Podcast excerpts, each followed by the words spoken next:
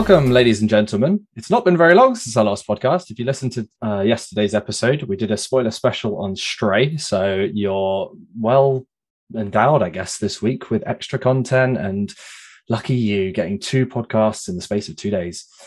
So we're now on episode 166 of the Finger Guns podcast. And we've got some interesting members joining us this week. Firstly, I want to welcome back Sean. He's only gone and come back for the first time in how, how long has it been? Um, like months, months. Yeah, it feels like it's been so long since we've had you on the pod. How are you, sir? I'm very well. I just need to to just mention the fact that you said that we were well in down this week. Yeah, are- I, I got stuck on my words. that was not the right choice, but it's sticking now. I mean, you might be, but I am not. Let's carry on. I don't think there's any better way to start a podcast than uh, an accidental innuendo. Shocking. Also joining us today. Oh, sorry, Sean. I was just going to say, how are you? Because this is like, I don't want to feel rude and get to the end of the introduction and not have asked you how you are. I'm good, thank you, sir. I've got a little bit of a cough today. I've been a bit unwell myself this week, but not too too bad. I've been relatively okay. So, uh, yeah, a little bit nervous to be hosting the main pod for the first time. Feels uh, feels empowering but scary at the same time. You know. You're going to crush it. Thank you, dude. Appreciate that. Hopefully, the audience will feel the same. Also joining us today is Tom Woods. Hello. How are you doing, sir? I'm good, thank you. Yeah, keeping well. How's your week been? Oh, it's been all right. Nothing much, really. Any been playing much? It's not a lot of games out at the moment. I know you said. I've played a couple of things for review, but that's honestly been it. Yeah, it's a bit of a dry spell at the moment, isn't it? A little bit. Yeah. Well, at least you're doing well. I know obviously we'll get to the games when we get to recommendations and game of the week. And joining us for the first ever time on the first on the proper, I guess, weekly podcast, it is the mighty, the myth, the legend. It's Joshua Thompson. He bears no relation, but he is the legend himself. Welcome, Josh. I do not need that high of a praise. Hyping you up, man. Bringing you on in style. But thank you. Thank you for having me on. How you doing, mate? Yeah, I'm not too bad. Thank you. I'm not too bad. Yeah, feeling good to be joining the weekly podcast. Yeah, it's good. I'm ready to talk about what we're going to talk about this week. Yeah, we've got some cool topics. Interestingly, it's been quite a, a dry spell of games, but there's plenty of news happening still in and around if you kind of keep a lookout for it. The industry never stops. Certainly doesn't. Brilliant. So, welcome all. We've got an interesting mix of peeps joining us today. And uh, yeah, let's just get straight into it. So, let's start with our usual kind of game of the weeks. So, let's start with go on, Sean, you're returning. What's your game of the week? Oh man, um, I know that there's like a dry spell, but I've been playing so much this last couple of months. I guess When are you Um, not, to be fair? You're always playing so many. that is true. Um, please touch the artwork, um, which has been out on PC for a couple of years, I think, but it's coming to Nintendo Switch at the start of September. And I've got a review copy, and I can talk about it. So you know, it's it's like well before the embargo, but you know, I managed to complete it last night, and it's basically uh, like a transformation of modern art into a video game, where this this one guy looks at modern art, and you know, a lot of this this uh, modern art is like just you know blocks uh, blocks of color, black lines, lots of lines all over the place. It doesn't really look like this skill or emotion or something that you could take away from it. And this person's kind of taken that question of like, what is this art? What am I supposed to be taking away from it? And built video games into these art, these pieces of art. Um, there's three different types of. So one's more like a puzzle where you click on a box of the, you know, these like window pane artworks where you've got lots of different boxes. You click on one and then color will splash out from that box and fill the boxes around it. And the idea is to replicate a famous piece of famous art by doing just that. Uh, another is about two boxes that want to, to join each other. Um, they they are in love with one another, um, but you have to kind of drag them across the scene.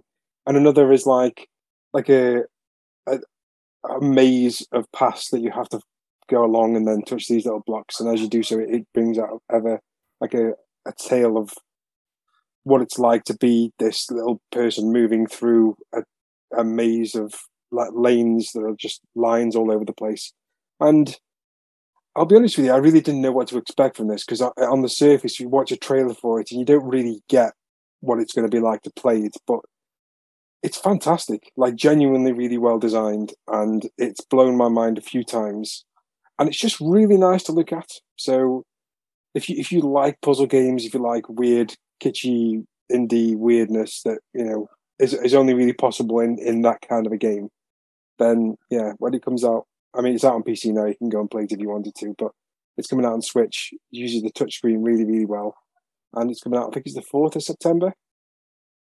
So yeah, that's my game of the week.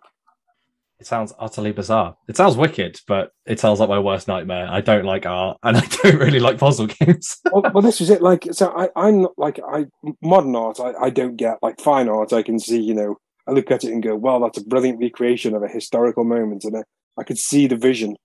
But modern art, and it's like, well, you know, it's a couple of dots on a white canvas, and I don't get it. I just don't get what you're going for. Yeah. But this this guy's explored that that kind of that question around what am I supposed to be taking from that art and put something into it himself. And I think that's kind of helped me to understand modern art a little bit more. Oh, um, fair. And it's, it's really weird that as you try, you know, traverse this this modern art, actually, you can see some of the skill that's involved in creating this stuff um, that you pro- that I, I definitely didn't see beforehand. So yeah, it's it's a, a fun game, um, and I'll have a review up on the website soon. Amazing. So it's a game that's fun and it helps you to learn stuff and appreciate art in a finer form. Yeah, it grew my brain. That's that's always a win. If a game can make you smarter, it's doing something pretty impressive. the way you described it, it it sounds like does it play something similar to like The Witness or like Maquette or something where it is a first person perspective or no, it's like so each each puzzle's played slightly differently. So okay, um, in in the one where you've got like you're trying trying to create the the window frames, and all it is is basically vertical and horizontal lines that create boxes.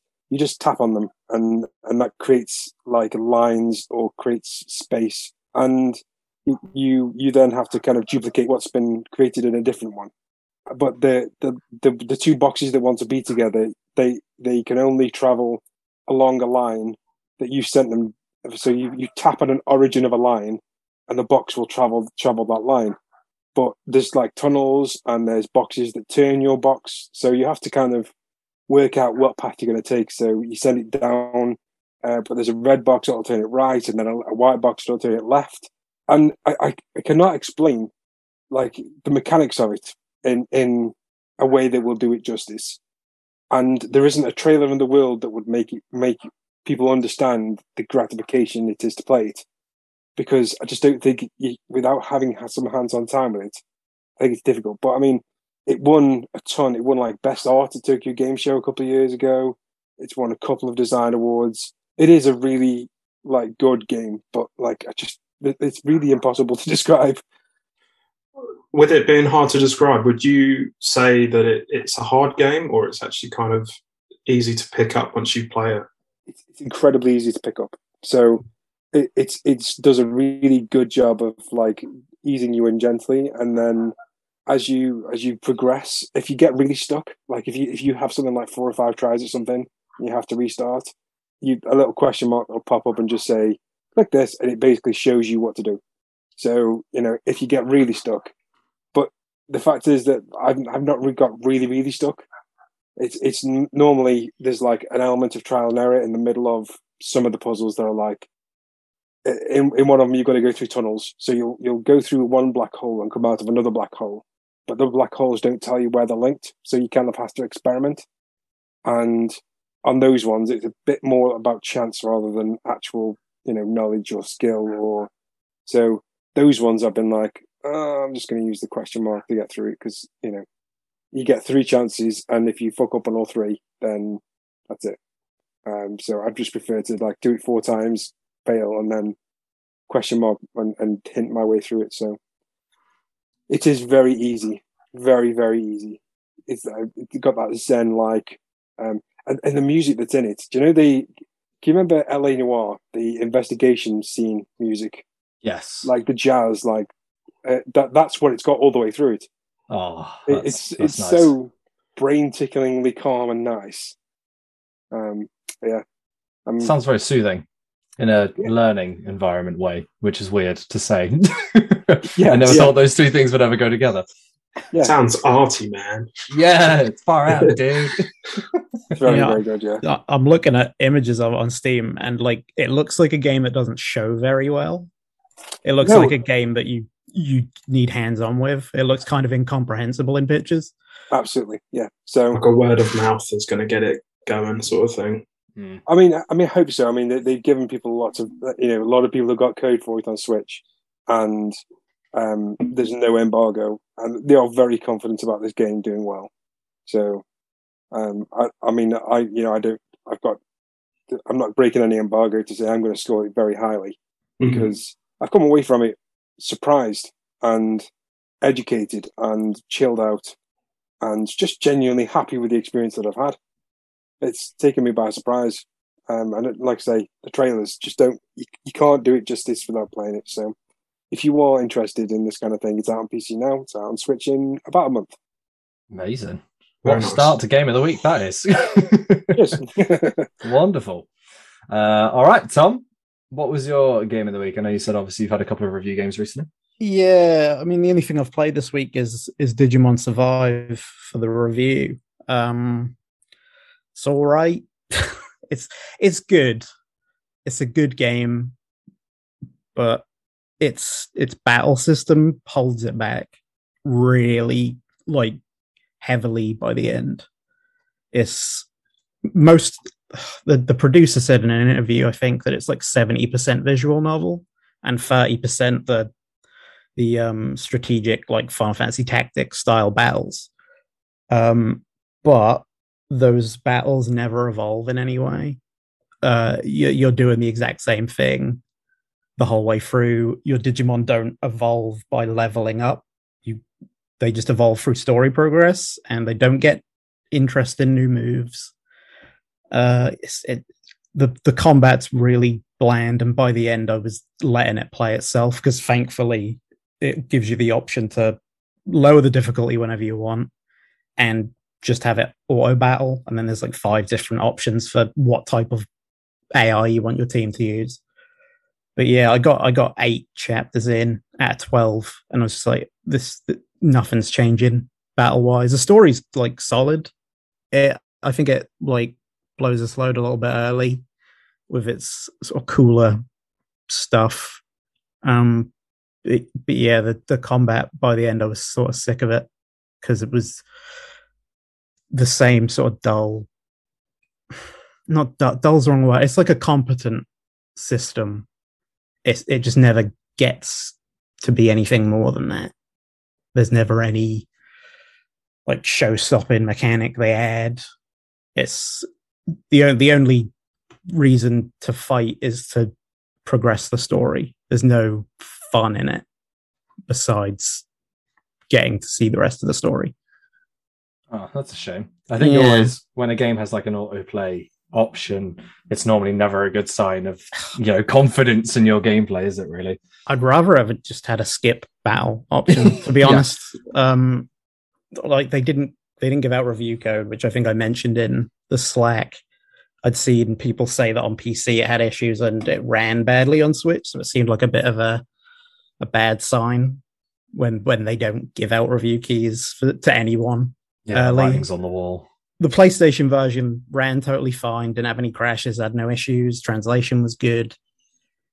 It's it's really held back by its sort of just serviceable tactical battles. If if even if you even learnt new moves as you leveled up, it would be more interesting. But the only way you can get new moves is by either evolving or um or equipping them with a new move, which fills up an equipment slot, and you only have two per Digimon. Oh. So, so it's and, and even on normal, like which is not. I, I when I play a game, I play it on normal as like a base to judge. Well, this is what they expect you to play on uh, to judge its difficulty. On normal, it's a cakewalk. Uh, just like there's there's no challenge to it, and putting it on hard only really seemed to just raise damage numbers and health values. It's not the AI never gets any smarter. Uh, so it's it's always sort of like weak to to me to have a difficulty system that is just this let things hit harder and take more time to kill. Let's make you waste more time rather yeah. than do something interesting. well, so, increase the grind, but not actually yeah, have you do yeah. anything different. I mean, that's that's a that's that's a JRPG problem in general. I think I've got uh, with a lot of games. Like I play Persona Five on easy because I don't care about the, the the battle system in Persona is good, but that's not what I'm playing it for. You know, like I want that story, and that's what I wanted with Survive as well. Like once I'd figured out, oh, this is all this combat is, I don't care about it anymore. So I just stopped doing it but I still had to wait for the fights to finish. And the the auto play AI isn't particularly very smart anyway. So it like even even without playing it, you still have to wait like three to five minutes for a fight to end. Uh, yeah, it's yeah. It, it wasted a lot of time on gameplay that wasn't great, especially because the game took four years because it they announced it in 2018. It's meant to be out in 2019 got delayed and then COVID happened. They switched studios. But the footage they showed in 2018 looks no different to to what I played last week. Uh, like, I, I don't know where they spent their time with it. I've got a theory. You've got a theory. I've, Go I've, got a, I've got a theory that halfway through they just went, "Oh no!" Obviously, when it changed studios, they just ditched a lot of stuff and and then just made the game, just finished it. Probably. You're probably right. I read an interview where they said um, the original pitch was a much smaller game, and then the the second studio or the first studio they had to switch from because they couldn't handle it or whatever, and then the idea got bigger, but I don't know how, and they managed to fold the budget together. So they actually put more budget into it, but it doesn't seem like it does anything particularly worth the extra two years of development time. It was it was all it was always originally planned from what I read to be a smaller, quicker to get out game. And it, it to be fair to it, it's thirty five quid. It's not a full price thing. The story's good enough that I'd say if you're really into like Digimon visual novels, it's worth a look. But if you're there for for like really strategic thought out battles, you you're not going to get it. Would this be a good jumping in point for Digimon as a as a franchise, or is it, it kind if, of just for the fans? No, it's totally disconnected from everything. Uh, they they they do a thing at the end that made me sort of eye roll a little bit. That's like I don't want to say what it is, but they they they there's a line that happens towards the end of the game where it's like oh okay this is this is how they're tying it all together uh, but you can jump into it it's it's not connected obviously there's there's digimon i recognized from like the original series and the movie from like 2000 2001 whenever it was but i never kept up with digimon beyond that i've played a bit of cyber sleuth which came out i think five or six years ago now and that's a, that's like a solid rpg but again i think i think they know to not make it like you need to know your stuff to really get a lot out of it. You don't. It's it's easy enough to jump in. There's there's like people you'll recognize, not people, Digimon. Um, but it's it's a fine jumping on point. It's just not a great game. It's good. It's held back by shallow combat. Oh, it's a shame. It sounds like there's like decent parts to it, but yeah, it sounds like the development didn't go to plan in the end. Yeah, yeah, it's got really like solid ideas, especially early on, and it does have. When you beat it, it says play new game plus something different might happen, which which you know that's fine in a game I enjoyed playing, like Nier Automata. You you beat it, you beat Route A, and it's like, hey, play Route B. There's more to see, and it's actually new content Whereas I've I've read what happens when you do the new game plus playthrough, and it's not that it's different. It's not different enough for me to go, oh, this is worth a second 20 hour playthrough. It took me 24, 25 hours to beat Survive, and I wouldn't do it again for it. I'd, yeah. I'd be skipping it. it. There is a toggle to skip dialogue you've already read, which is nice. So you can just zoom through it and get to the bits you haven't seen, I guess, but I don't care enough, really. Fair enough. Fair enough. Can't really argue with that. Josh, what about you? What have you been playing this week? Um, so it's yeah, like you said, not much has come out. So I took a good hard look at all the old games that I have yet to play, and I went outside, went to game, and bought Eastward instead of going to my backlog. Um, Eastward uh, came out last year, I think, late last year. It's like a top-down pixel art RPG, um, very heavily inspired by like Earthbound and Zelda. Um, I'm not very far into it, but what I've played of it so far, I'm really enjoying. Um, I think it's a nice little modern take on a story in that genre. Um, and I really don't know enough about it yet. like I haven't got that far into the story. I'm about three or four hours in, but I'm really looking forward to getting back into it. Um, but that's about it, really. That's all I've really played. Other than going back and playing Evil Within 2. Oh well, yeah, there was that as well. I, I, I, it was game of the week, not games of the week, so I thought I'd pick one. But That- yeah, fair. been doing Evil Within as well, which is um, something that really needs to be recognised by by fans of the survival horror series. Yeah, couldn't agree more. That that game deserves more love. That series deserves more love, I think, in general. Yeah, but what about you? What have you been playing for the week? Uh, mine is Before We Leave, which has come out like three different times. Uh, it first came out on PC, then it was on PS4 slash PS5. I think it was just a PS4 version. Uh, and then I played the Switch version for review. And it's one I'd had my eye on. I was really interested in it. I hadn't really taken the plunge. Uh, and then when the Switch code was offered, I was like, hell yeah. Um, so it's like a city builder simulation resource gathering type game where you start off with like a small little island of like little things they're called peeps um, that you basically have to look after. So you you know you build like a woodcutter to get wood. You have to develop farms that they can eat and build housing. And then as you kind of expand to get more resources you know you can get stone iron. Later on you get like some crazy elements and all sorts of stuff. Uh, you obviously need more resources. You need more people. You need more space. So the interesting kind of mechanic of it is that you start on a single island on a single planet then you develop like shipbuilding so you can move over to different islands and they'll have like weather effects. So like some will be like a snow island another will be a desert one another one's a forest one. So like on the snow and the desert ones you can't build like farms on most of the land. So you'll have to like trade between your islands to make sure every like peep enclave is well catered for. And then eventually you develop spacecraft and you can go over to new planets which then have new materials and new research and all that kind of good stuff. It's a very easygoing, accessible game. Um, it looks a little bit intimidating if you look at like the research tree initially. Like I opened it up and I was like, "Holy shit, what am I going to do here?" Um, but it's got a really nice kind of smooth, graded like learning curve to it, and then there's a couple of points which maybe slow down a bit too much, but they allow you to kind of get to grips with what you've already learned, and then it basically says like, you know, get yourself to another planet. And then it kind of carries on the story from there, so you can take it at your own pace.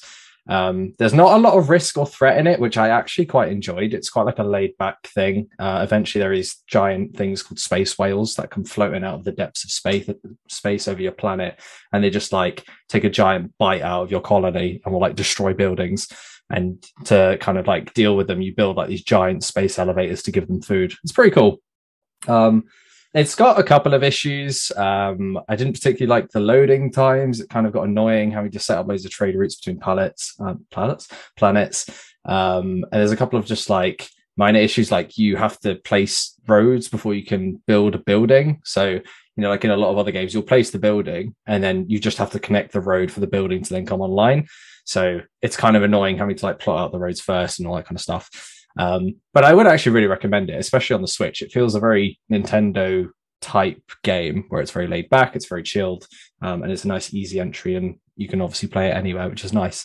Um, so yeah, I thought it was a good game. Full reviews up um, on the site, and uh, yeah, I think it's worth checking out if you're into the the city building management type game, and you somehow haven't played it already on all the other things it's already out on. So yeah, that was my one. So we don't have any quiz this week, unfortunately, due to Kat being a little bit unwell. We wish her all the best. Um, we don't have a quiz, so we're just going to move straight into the news this week. Uh, our first item on the agenda actually comes from our resident Sean, which is about the state of the PlayStation Network store at the moment. Uh, we're all kind of in agreement, but I'll hand this over to you, Sean, if you want to just talk us through what you think's happening with Sony Store at the moment. Um, so yeah, I mean, I, I wrote a, a, piece on the website earlier this week because I don't know if if people often do this, and it, it seems like in some circles a lot of people do this, and, and other circles actually they probably wouldn't even notice that there is an issue. But currently in the PlayStation Store, if you if you go to the new releases, or you go to browse and you or you pick a, a platform you are likely to see a lot of the same icons for a lot of the same games, and that they are starting to kind of crush the PlayStation Store with crap, basically. So the games that I'm talking about are jumping food. So you'll see jumping sushi, you'll see jumping burger, jumping brownie, and then you'll see a turbo version of this, which is like the jumping sushi turbo and you'll see these games like um, the Bronze Age, the Silver Age, um, and you'll see lots of uh, the Tennis B or the Lamb C or the Check Walk. There's there's just a lot of these less than two pound games that have been published on the PlayStation Store very recently. So basically, since the PS5 came about around about then, this started to happen. And what you'll find is that a vast number of these games are shovelware asset flip garbage. So the jumping food, games are quite literally some of them the same game, but the icon for the food has been changed. And all you do is press X. And you'll get a platinum trophy from, from that game within minutes. The turbo version of that, you don't even have to press the button to jump. So like they say, you know, press X 300 times, you get the platinum trophy. On the turbo version, you just press it once and hold your finger down, and the food will automatically jump. So you hold it down for like two minutes and you'll get a platinum trophy. This stuff is rife on the PlayStation Store now. Um, I actually submitted this to N4G and it got refused because one of the mods said that this wasn't a problem.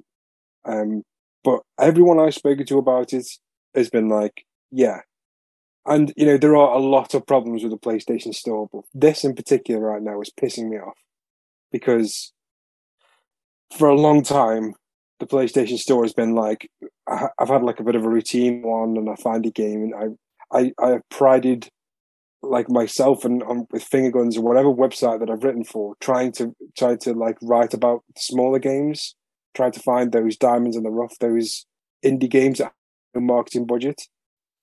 And currently, every time I pick up a game from the PlayStation Store, even if it's like a fiver, it's crap. It's it's utter garbage. It's an asset flip. There's there's two games that have been released on there by another developer which are identical to one another, um, but the artwork has been changed from blue to red, and it. I, I just I think that Sony really need to start curating the PlayStation Store, and I don't know, you know, maybe maybe I, I don't think that I should be the gatekeeper to the PlayStation Store, but I definitely think Sony should be.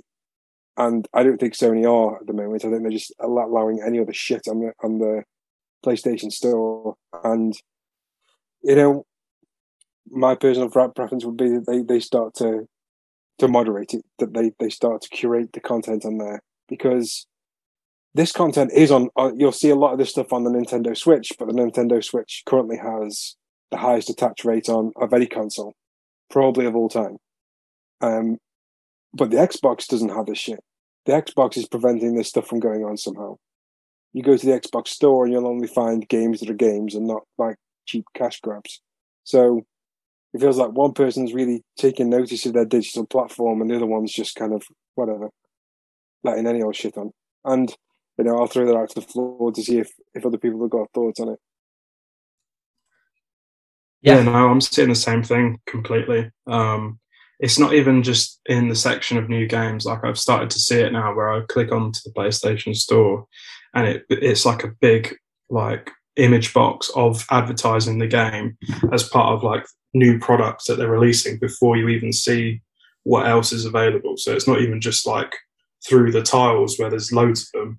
They're getting big placements on the store, like almost on the front page which is ridiculous. Like it's really stopping other games. Any like it it seems like if you've got money to spend to be on the page, you'll get there no matter what kind of game you've got, and it's getting ridiculous. Yeah, for sure. What about, oh, sorry, Sean. Yeah, go on, go on. I was just going to ask Tom what, um, because I know you had a couple of thoughts in the Slack about it as well. Yep. I hate it. It's bullshit. I I've I looked because when I saw in the Slack that we were going to be talking about this, and I read Sean's piece on. I think I yeah had a little bit to say in the Slack. Uh, it's abhorrent that Sony let, this happen. It's it looks like Steam when Steam Greenlight was a thing. It looks like people just rushing. It's not even rushing stuff. They they their games are going to be made up of about four lines of code, and it's press X, thing jumps, get trophy. You know, uh, I don't have a problem with asset like using pre-bought assets for games as long as the game is a game and like there's effort gone into it. Um, but there's so clearly no effort going into these. They'll make they're pro. I very much doubt that some of these are even like their own code. These are probably like YouTube teach gaming um, tutorial packs of like starter packs for Unity or whatever, and then just, they'll just buy asset packs and replace the assets and then release the game again. Uh, I looked on uh, the PSN store I've got it open right now. There are seven brand new games in the last seven de- uh, in the last three days since the fifth, so four days now, including. Uh, you got Pickle Run, Jumping Nuggets, Jumping Pizza Turbo, Big uh, the Giraffe G, Organic Engine, Jumping Nuggets, Zump Jump, Snow Journey. I mean, like the Pickle Run one is six fifty, and it's it's a endless runner. I think that. Oh no, it's it's twelve levels. Wowee! And I bet each level is about twenty five seconds long. Uh, it's disgusting. There's games in between these games, like real ones. And not just that, but if you scroll up, they've got all like the oh, just announced, just announced, like Rollerdrome, just announced. Uh, uh, We Are OFK just announced. Uh, and then you've got the Jumping Noodles and the Jumping Noodle, Noodles Turbo just announced. Like, they're filling the store with just utter shit. And they, they, like, it actively harms the brand because I, I think I do what Sean does every, I do it on Sundays. I, I will glance through the new releases. I do it Sundays and I think I do it Tuesdays as well. So I think that's typically when games come out Tuesdays, Sundays, and yeah. I think sometimes Fridays. Um, and it's the same shit every time. And it's like the same three or four developers who I'm who who might even just be the same person under different company names, really, based on I genuinely think it is. I was seeing I was looking at one of them, uh, the Webnetics one, mm-hmm. and it just sounds like an Eastern European, like one dude that's just set up set up socials. Mm-hmm. I think the Instagram had like eleven followers or something, yep. and then they've got a website, and it's like here are our titles. It's all the same titles, yeah. and that's Webnetics. And then there's uh, with the ones with the jumping ones, it, it always changes the name, but there's mm. also there's always similarities within those. Uh... Yeah, the uh, the descriptions of the game are, I think, very similar. It's like join the Pizza P and mm. jump through these pretty graphics and chill sound or whatever. And I mean, fair oh. enough. If if someone's trying to get their bag pushing out these games, because they probably make quite a bit of money, because it's it's an easy, it's like, it's an easy it, plat, isn't it? Exactly. It's suckers like me that want to get more platinums under their belt. They'll just be, oh yeah, this would be fun, and then it just gets more and more. Like I did do a couple at first. Like I can't, I can't even, can't even front. But stuff like uh, quick maths and uh, there was like a finger fitness. Even the hat had a bit more to what these jumping games are doing. Um, and my name is Mayo as well had like actual not substance per se, but there was like different gameplay elements that it's the, and I think it's the platforming that's the biggest problem for me. Like, fair enough, have them in the store, whatever. Like, they all look the same, so you know where not to look in the lineup of games. But don't push them to the page where it's like, instead of you know games that have come out this week, like Loot Light or Loot Epic or whatever it's called, and Rollerdrome is not in is in the just announced, but I think Yeah. it's because it's like a PlayStation exclusive at the moment. So it's either a Sony exclusive that's getting pushed to the page or the one pound garbage that we're getting. it's, it's it's infuriating to see it. Like I I went to uni to do game design. I dropped out because I fucking hated it. It was awful. But as someone that at least has a, a base understanding of what goes into making a game, like the amount of actual effort, the fact that these get pumped out every weekend, multiple times and multiple different versions of the same game every weekend, it's genuinely really shitty to see that Sony are letting this happen when they're trying to build like a brand for indies. And then you've got on the PlayStation Store page like trailers for Life of Black Tiger and all this other just absolute shite that they just let be on there and they feature as if it's something to be proud of. But it actively makes the store look like shit and it ruins games that actually have an ounce of effort put into them. Like, because they'll get lost in the sea of shit and the whole reason like Steam Greenlight went away was because of this crap. Like it still happens on Steam. Obviously, it still happens on Steam.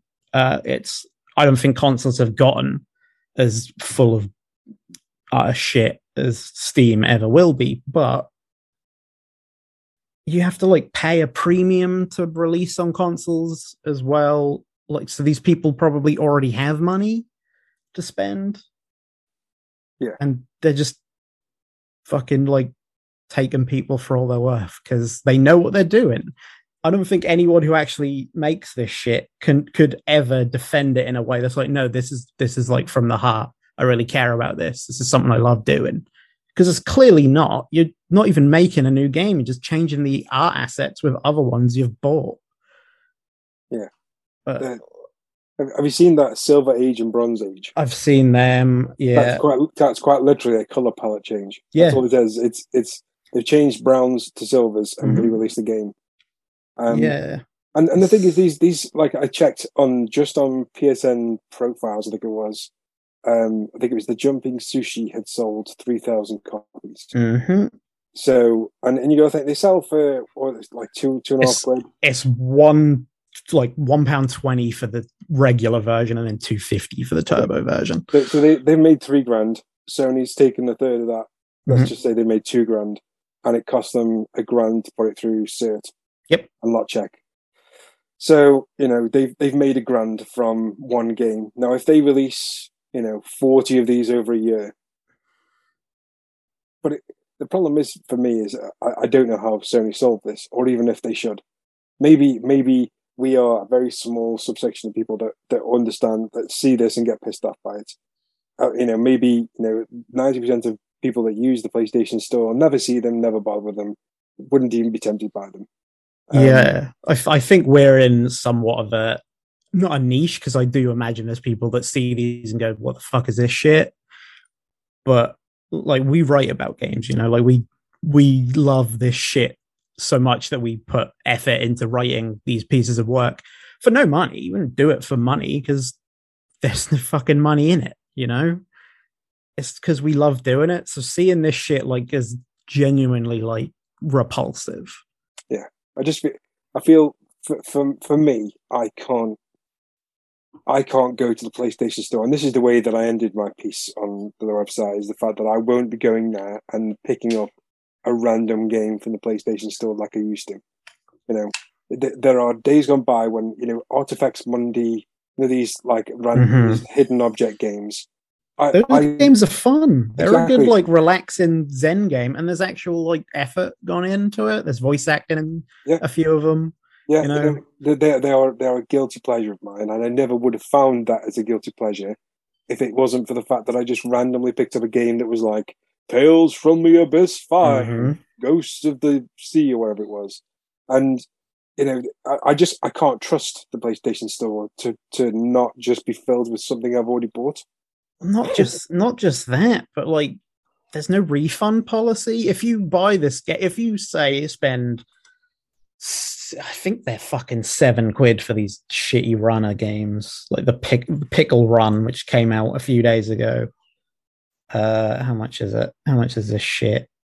Fucking yeah, six pound forty nine, and it's a twelve level long platformer that is the same as the other fucking run games this person makes every other week. I say makes, he just changes the art every other week to oh coffee run or fucking whatever bullshit. Like that's fuck it. I just hate it. I hate it. It's awful. And if you buy that and it's pure garbage, you can't like get your money back for it. There's no uh, it's obviously buyer beware, like know what you're getting into.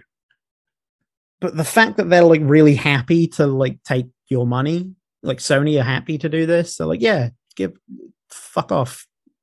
You fucked up. You bought this, not us. Like, fuck you. We'll take your money and we'll let people keep falling for this shit. Because I imagine a lot of people that buy them are probably kids because they're like, you know, they've got cartoon graphics. They might appeal to a kid more because I don't know. I can't. There's going to be a fucking moment in time where these shitty developers will latch onto TikTok trends and do that. But they'll make a fucking. They'll get a GIF of a character doing a fucking Fortnite dance or some shit, and plop it into one of these runner games or one of these jumping games, and kids will go, "Oh, that's the meme. I love the meme." 650 here you go like i'm genuinely shocked it hasn't come to that yet but it will because these people are fucking shit they're awful people they clearly have no care for the shit they're doing they know they know they're essentially running a scam this is a, this is a grift that sony is letting happen Yeah. uh it's fucking just awful. And yeah, like you said, Sean, like the Xbox store, none of this shit gets through. I don't think quite as much of it gets through on Switch. I don't think I've ever seen any of these like jump in pizza or food games on a Switch. It's normally the, the, Switch is normally fit like um tech demo Mhm. sports games. Yeah, things that aren't an actual game yet. They're like a Yeah. someone someone's made a thing in a weekend, gone, oh yeah, this is good. I'm really proud of this because it's probably their first ever thing they've made. Yeah. And at least it will have fucking like an element of gameplay to it, probably. Like they'll have had to program, I don't know, some fucking AI, which takes at least a bit of effort. But fucking these are just people pushing out the same game every week. And I know I'm going in circles on it, but it it fucking really pisses me off. And like I, I was like when you wrote it, I was like, fuck yeah, you're right. Good for you for like saying it. Because Yeah. nowhere else is saying it. No one talks about this shit. Other than like Jim Sterling mentions it here and there. But it's more about uh, you know, like a bigger business in general. It's not so much targeting this specific shit anymore. I know they've done it in the past with uh, Gilson B. Pontes, I think, is someone that was putting up shit on the PS Store a while ago. Yeah, that was the real beef where it was like the asset flipping stuff. Yeah. It's, Yeah. it- I think the solu- I think the solution, all in all, is for Sony to have those stricter rules when it Mhm. comes to putting platinums on their game. Because as soon as as soon as they put the, would put those rules back into place and stricter uh, conditions on what Mhm. constitutes as a platinum game, these games wouldn't get them for sure. Yeah. because there's nothing in them, and then by that people wouldn't buy them because they don't care because they don't have a platinum on them, and then they they'd go away, they'd die. Yeah. hopefully you think they would like dissipate a little bit until into nothingness but for now i think it's just going to be one of those where i mean i'm not going to stop looking because i think playstation is my my main way of Mhm. finding games and playing them so i'm still going to be looking every week and i think you just have to it's annoying that you just have to look at the who's publishing them Yeah. just be like, okay, yeah, maybe that is not a revered indie that I can find. More so uh, a platinum bait, but Yeah, I, f- I feel like, like I said, like we're we're people that do this shit. No, the everyday fucking PlayStation person ain't looking at the store every other day to see what's new. They're gonna buy the big AAA that comes out, and that's you know that's fine. Do that, but they're not going to be looking through the store and seeing game after game of Spidey D or Jumping Taco bullshit. So, uh, so that's not what they're looking for. But like people that want to try and find like a small game by someone and just be like, "Hey, let's give this a shot." Some people will have bought these on a whim without realizing what they are. Oh, for sure. Uh, At least once. Fool me twice. Though. Yeah, but like I, I know the bulk of these sales they are going to people that want trophies for yeah. But I, I don't I I I can't understand the mindset because I know I know people finger guns are trophy hunters. I Yes. I I like to get like a plat if I really love the game. I Mhm. won't. I, I can't force myself to play a game to just to get the trophy. Like, I think every every platinum I've got, it's either like it's a Telltale game, so you get the plat just by beating it, uh, or the one game that I fucking reviewed at the last place I was at, where the platinum popped thirty minutes in, but there was still two hours of game left, and every That other sounds like a Ratalaika game. Hmm. it was it was not one of those, but it was an asset flip bad Castlevania clone. Um, but the the platinums that I have are like from games that I really love. I don't I can't get into the mindset of someone that would waste even one pound nineteen to fucking get a fake little sticker that says, "Look, I played." That would be like a like a knock against your platinum list for me. Like if if I like looked at someone, I was like, "Yeah, I've got all these platinums. Like I'm really happy of them," and like sixty of them are from these fucking like jumping taco games and giraffe G and Spidey D, whatever fucking games. I'd be like, "Why are you proud of these?" You know? there's there's entire groups on Facebook dedicated to. So one of the other things that these Mhm. games come with is the stacking. So I don't know if you know about stacking. Right, yeah, region based and uh, Fuck, yeah, also- yeah, yeah, also- different- yeah, Different regions give you separate trophies. and generation based at PS4 Mhm. and PS5. Yeah, so you see you see these guys going uh, platinum trophy 89, 90, 91 and 92 was jumping pickle um two US, two EU, one PS4, Mhm. one PS5. You're like, "Oh my god." Wow. Oh. fucking yeah, give this person a fucking medal. I can't say that I haven't done it because I have, because some of the names of the games are hilarious. Like I did get the check run. That will be my last one, I think. the the lizard, the girl with the gun, the lizard girl with the gun, Oh, something like that. le- leotard gun. yeah, I yeah, know, yeah. I know exactly. She's in like a purple jumpsuit or some Yeah, shit. and I mean that's not Mhm. as egregious as a jumping game that's doing nothing, but it's a bad one. But some of them have funny name titles, and I just feel like, uh, for just for the sake of having it, having the name and the title, I do go for them. However, I have done enough where someone has messaged me and been like, "Look at your trophies! Like, look at what you've got. Yeah. Not not how many you've got. Quality like, over wow. quantity. That is a think that is a burn. but I've I've not done like sixty or anything. I've not gone that far, but I have definitely done a couple. But And yeah, they like- used to they used to be okay. Like I said, my name is Mayo and uh, stuff like and Mr. Massagy, those kind of games. Like they're not they are dead easy. They're within an hour. yeah, but they they've got you know a There's game substance. element to it. Yeah, there's substance. There's, to I don't it, know so- a fucking menu. so I miss the days when the easy platinums were Terminator Salvation, Hannah Montana. Uh, oh, uh, the fucking Avatar game Yes, on exactly. 360. I remember Terminator I- I Salvation was great. it wasn't 12 a goals. person shooter. what a Yeah, trophy yeah. that was. They were fucking, you know, at least they were games. They they were just. I think back then people were just trying to get trophies in games rather than, you know, building the game to get trophies. Yeah, and I think I think the bump into the like level you can get has just encouraged that even further. Yeah, like, make- it- there make- used to be a 500 cap, I think, and now the it's number 1,000. really big. so I don't know. It's just um, it's, I think it's just something we're gonna have to get used to until Sony back up their ideas. Really, They probably won't. They get cut, don't they? Like, Mm. what what impetus nothing they mo- nothing motivates them, and there's no net negative apart from Mhm. a couple of people getting pissed off. This this might change though, because obviously Sony are introducing this reward scheme, aren't they? For Yeah, for, for- you're right. so I think I think we mentioned this in a in a podcast that this might hopefully stem the rising tide of just out of shite because I hope that they they do look at it and go, okay, well, we're not going to reward people for you know just spending a pound and thirty seconds getting a platinum trophy. Mhm. We're not going to reward that. Yeah. you know, fingers crossed.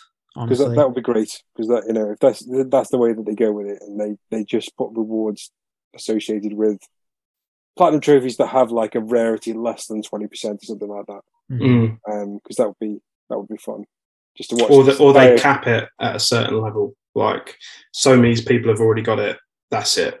uh, sorry miles this has gone a bit off topic no, no, no, no. It's it's been really interesting for me to listen to actually, because obviously I am like a self-proclaimed trophy whore, and I'm Mhm. quite open about it. And you know, I've got 225 platinums, and I've spoken to Josh about it. That you know, I'd always said I won't ever do my name is Mayo because although it's a, a trophy collector's like like every trophy collector has it, and It's a rite of passage for sure. yeah, and it was always one of those. I was like, no, I'm not going to do it. And I've done, I've done a couple of these kind of shitty ones. Of I did, I did Alien Destroyer. I think that was the first one I did, which was like this terrible first-person shooter thing where like you fired in the general direction of these giant aliens and they just popped out of existence. Um, but that was kind of funny. I kind of did it as like a meme joke thing. And then me and Josh both did the Santa's Workshop one on Christmas Day, just for like. I just Christmas thought it was funny. Yeah. yeah. You know, it was one of those funny little things. I was like, it's a quid. I don't care. You know, it's a good laugh. Yeah, you're like doing it for the in joke. with your That's it. whatever. Yeah. That's it's it. on our list now. The time and date is on Christmas Day. We've got Yeah, yeah. platinum. That's our Christmas present to Mhm. ourselves. Absolutely. But I think I think this is a it's a problem Sony's are making, but I don't think Sony sees a problem because it's fostering more and more like profit generation for them. It's an easy win for these developers. And they found these developers, I can't even really blame them for it because they found a niche of people who are willing to just splurge money on nothing in order to get the dopamine hit of the platinum. And I do have a bit of a thing of it starting to turn into that. Is it starting to prey on people who, you know, are you know suffer from addiction because of the trophy Mhm. popping for me. It's like that you hear that ding you're like yes dopamine hit kind of thing. Um but like you said also kids was another one. I was watching the trailer for the pickle one and i was like a kid could quite easily watch this trailer. I think it's a really fun like temple run type thing and pick it up and then Mhm. see all the other ones in the list underneath it and buy them all. And then the parents like what the hell is the pickle whatever and the big d and all that kind of stuff. Um so I do think it's a problem with Sony's are making. I think they do need to fix it. I think either like a Steam policy, you know, if you finish, if you've played the game within, you know, less than two hours, you can refund it. Um, if you, you know, can argue that the quality of it is really crap, then you should be able to argue that and refund it. But Sony have that weird monopoly that got challenged in Australia about how If You you know, once- downloaded it, that's it. Yeah. And it's it's a garbage refund policy because if the Yeah. game is fundamentally broken, you know, they've done it with Cyberpunk, so we know that they can do it. yeah, Um, but I think Sony are quite willing to sit back. But I think the reckoning will come when they bring in this reward system. Because if you go on to like, I go on PSNP quite a lot just to like track it. I find it quite satisfying to like look at my stats and all the rest. Um, but if you look at like the top five people going through their list, there is like very few genuinely actual proper games in any of their lists. They're all just stacks, region stacking, multiple versions, different, you know, PS4, five stacks. And it's all of these same shitty games from all the same companies. And they have so many points. You imagine if they're doing that on a scale with this reward system you know they'll be stacking up multiple ps pluses or whatever you know the reward will be and i think sony are only then going to think to actually bother to do anything about it because it would you know affect their bottom line in some way um so i think that will be the only way that this changes but yeah like i said i've quite enjoyed listening to it from the perspective of other people um but yeah, so interesting first topic. Um, and like I said, the discourse was quite cool to kind of get different people's perspectives on. And yeah, I read your article as well, Sean. I thought it was really interesting, and I picked up on it too. I think I'd said to Josh a couple times on party chat of, you know, there's just so much shovelware in here now. It's a real shame because the PS Store used to be a really good place to go and just muse around in. Um, but yeah, so moving on to our second, second, sorry, topic of the evening um, is about Xbox. And kind of on the flip side of what Sony are doing with their shitty kind of store, uh, Xbox have just announced a kind of family pass for Xbox Game Pass, um, which basically allows uh, basically four people to access the membership and all the benefits of having uh, Game Pass Ultimate. Um, it's coming at a slightly increased price. This is all coming from VGC. Um, but they're planning to kind of open this up. I think it's in Ireland and another country. They're kind of piloting in Um, and then it's coming in, I guess, going to be planned for a kind of worldwide release eventually. Um, but it's a nice option. I'm always a big fan of you know giving consumers options. It kind of works with the usual subscription models we see with things like Netflix and Amazon. And interestingly, when you know services like Netflix are trying to crack down on people having multiple people on one subscription, it's interesting that Microsoft and Xbox are willing to actually open that up and say, you know, between four of you, the price will actually be a lot less. So we'll actually get less money than if we charged all of you individually. But it's a good option for consumers, and I think it's a nice reflection of you know how consumer friendly Microsoft and Xbox have become. So uh, yeah, just throw it out. Josh, what are you going to make of this as a move? Uh, they're just not missing really. Um, apart from the games, they're missing new games for themselves. but other than that, I think business wise, they're just hitting the market every time. Um, they they're not really they can't really do any wrong. I think having Game Pass all these games coming day one to Game Pass, even if they're not first party titles. You know, I think we've got two point coming out on Game Pass tomorrow. Um, and then the fact that only for a small increase in price that a whole family can play it. It's just facilitating for a lot more to get involved in the ecosystem because it's just making it a more enticing thing to do over any other sort of platform that you could play on a co- console wise. Like if you're going to take the big three, which is like the Switch, PlayStation, and Xbox, like if you're thinking money wise, what's the best value? It's going to be Xbox. Yeah, no, totally agree. I think, uh, like you said, the value side of Xbox is just incredible. Like I've got a Game Pass Ultimate just for my PC, and you know, seeing two points on there immediately day one, you know, like you said, they're missing the exclusives, the really top of the range AAA's, but you know, the value for money prospect of Game Pass just seems to ever increase and get better. I don't know how they keep doing it, but Microsoft's so massive and they have so much funding, you know, they can afford to take these losses in some ways. What about you, Sean? What do you make of this move? Uh, just kind of everything that Josh said, but um, I think w- one of the um, interesting things about this for me is how it's starting to look a lot like the original Xbox One pitch, like the Xbox Series, and I guess you know it was maybe that that console was maybe so far ahead of its time that you know we weren't just ready for it at the time. But now, if you remember back to that console, you know it was always online. And let's be let's be honest, the Xbox Series console is always online now. There isn't a game you can't play offline. Um, and you had this, you know, this family pass thing where you could invite other people to be part of your subscription. So any games you had, you could share with others, which is, you know, essentially what you know, Game Pass shared with the rest of your family would be. So yeah, uh, it's it's great value, and um, I think Microsoft have to compete in this area right now, and they have to be they have to be the best value because they don't have the other things like you know as a user experience their console I think is the worst. You know they they're just navigating their console is still a total fucking pain in the ass um, compared to the PlayStation Five and the Switch. Um, but you know, as as as a console for like families, you know, if if I if I'm able to share my subscription with my kids, they've got an Xbox upstairs. They can just go and download whatever it is that they want from from Game Pass. It's it's so good as a subscription, and it, it, it quite literally will save families fortunes. Um, but I think this is this is the kind of frontier that Microsoft have to compete on currently. I mean, in twelve months' time, this won't be a consideration. You know, value won't be their thing because all of these studios they they've bought will be, be paying dividends for years and years to come. Um, but right now, you know, they have to compete there, and you know they're doing a really good job of it. Yeah, it's interesting thinking back to the original pitch for the Xbox One when, you know, Sony were able to mock them for the fact that you weren't even able to lend other people your pre-owned games and now your entire family is going to get to, you know, have Game Pass Ultimate for like 15 quid a month or something. It's a bit mental, really, isn't it? Yeah. Um, How the tables have turned. yeah, it took them almost 10 years, but they got there eventually. Um, but yeah, I think it's interesting that they kind of ditched all the parts of that console that people didn't like at the time and then slowly kind of integrated them over time where people have become much more accepting of it. Like you said, the always online, you know, the fact that it would like listen to your voice and all that kind of stuff. Um, yeah, Tom, any other thoughts you want to add or anything else uh, in terms of Xbox's Game Pass plans? Uh, not a lot really. They they seem to be the best value out of the three, though. I think. Uh, we we've got a Series X in house, but we're doing that monthly payment for it, like the one you it's like twenty nine quid over two years per month, and you get Game Pass Ultimate with it. So like even that is like kind of a bargain. Uh, getting getting a new console up front is pricey.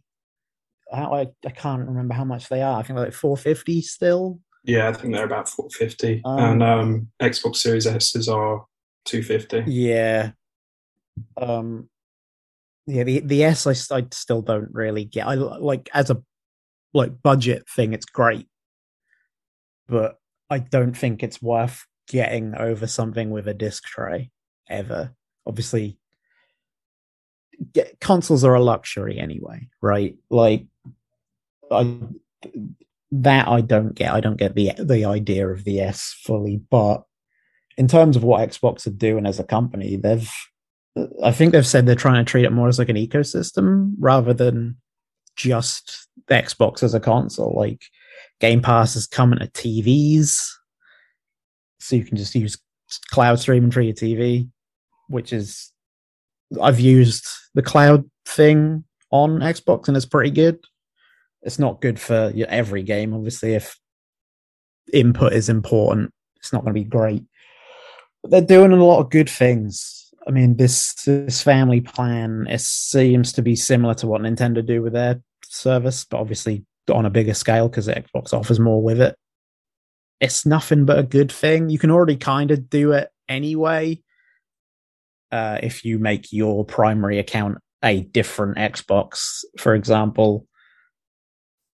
So anyone that uses your, that Xbox has access to all your benefits, and then you just log in on your own console, but not make it a primary user. You can have two consoles set up and be running on on one person's ultimate but to be able to do it across four systems or whatever you can't do yet so that's a nice thing you know, like even even if it's not for family, people will split it split it between friends. We do it with our Switch subscription because I think you can get eight people on a Switch subscription uh, for like I don't know, not that much more in price, but you just split the cost between eight people, and it becomes nothing essentially. Um, yeah, like a family plan.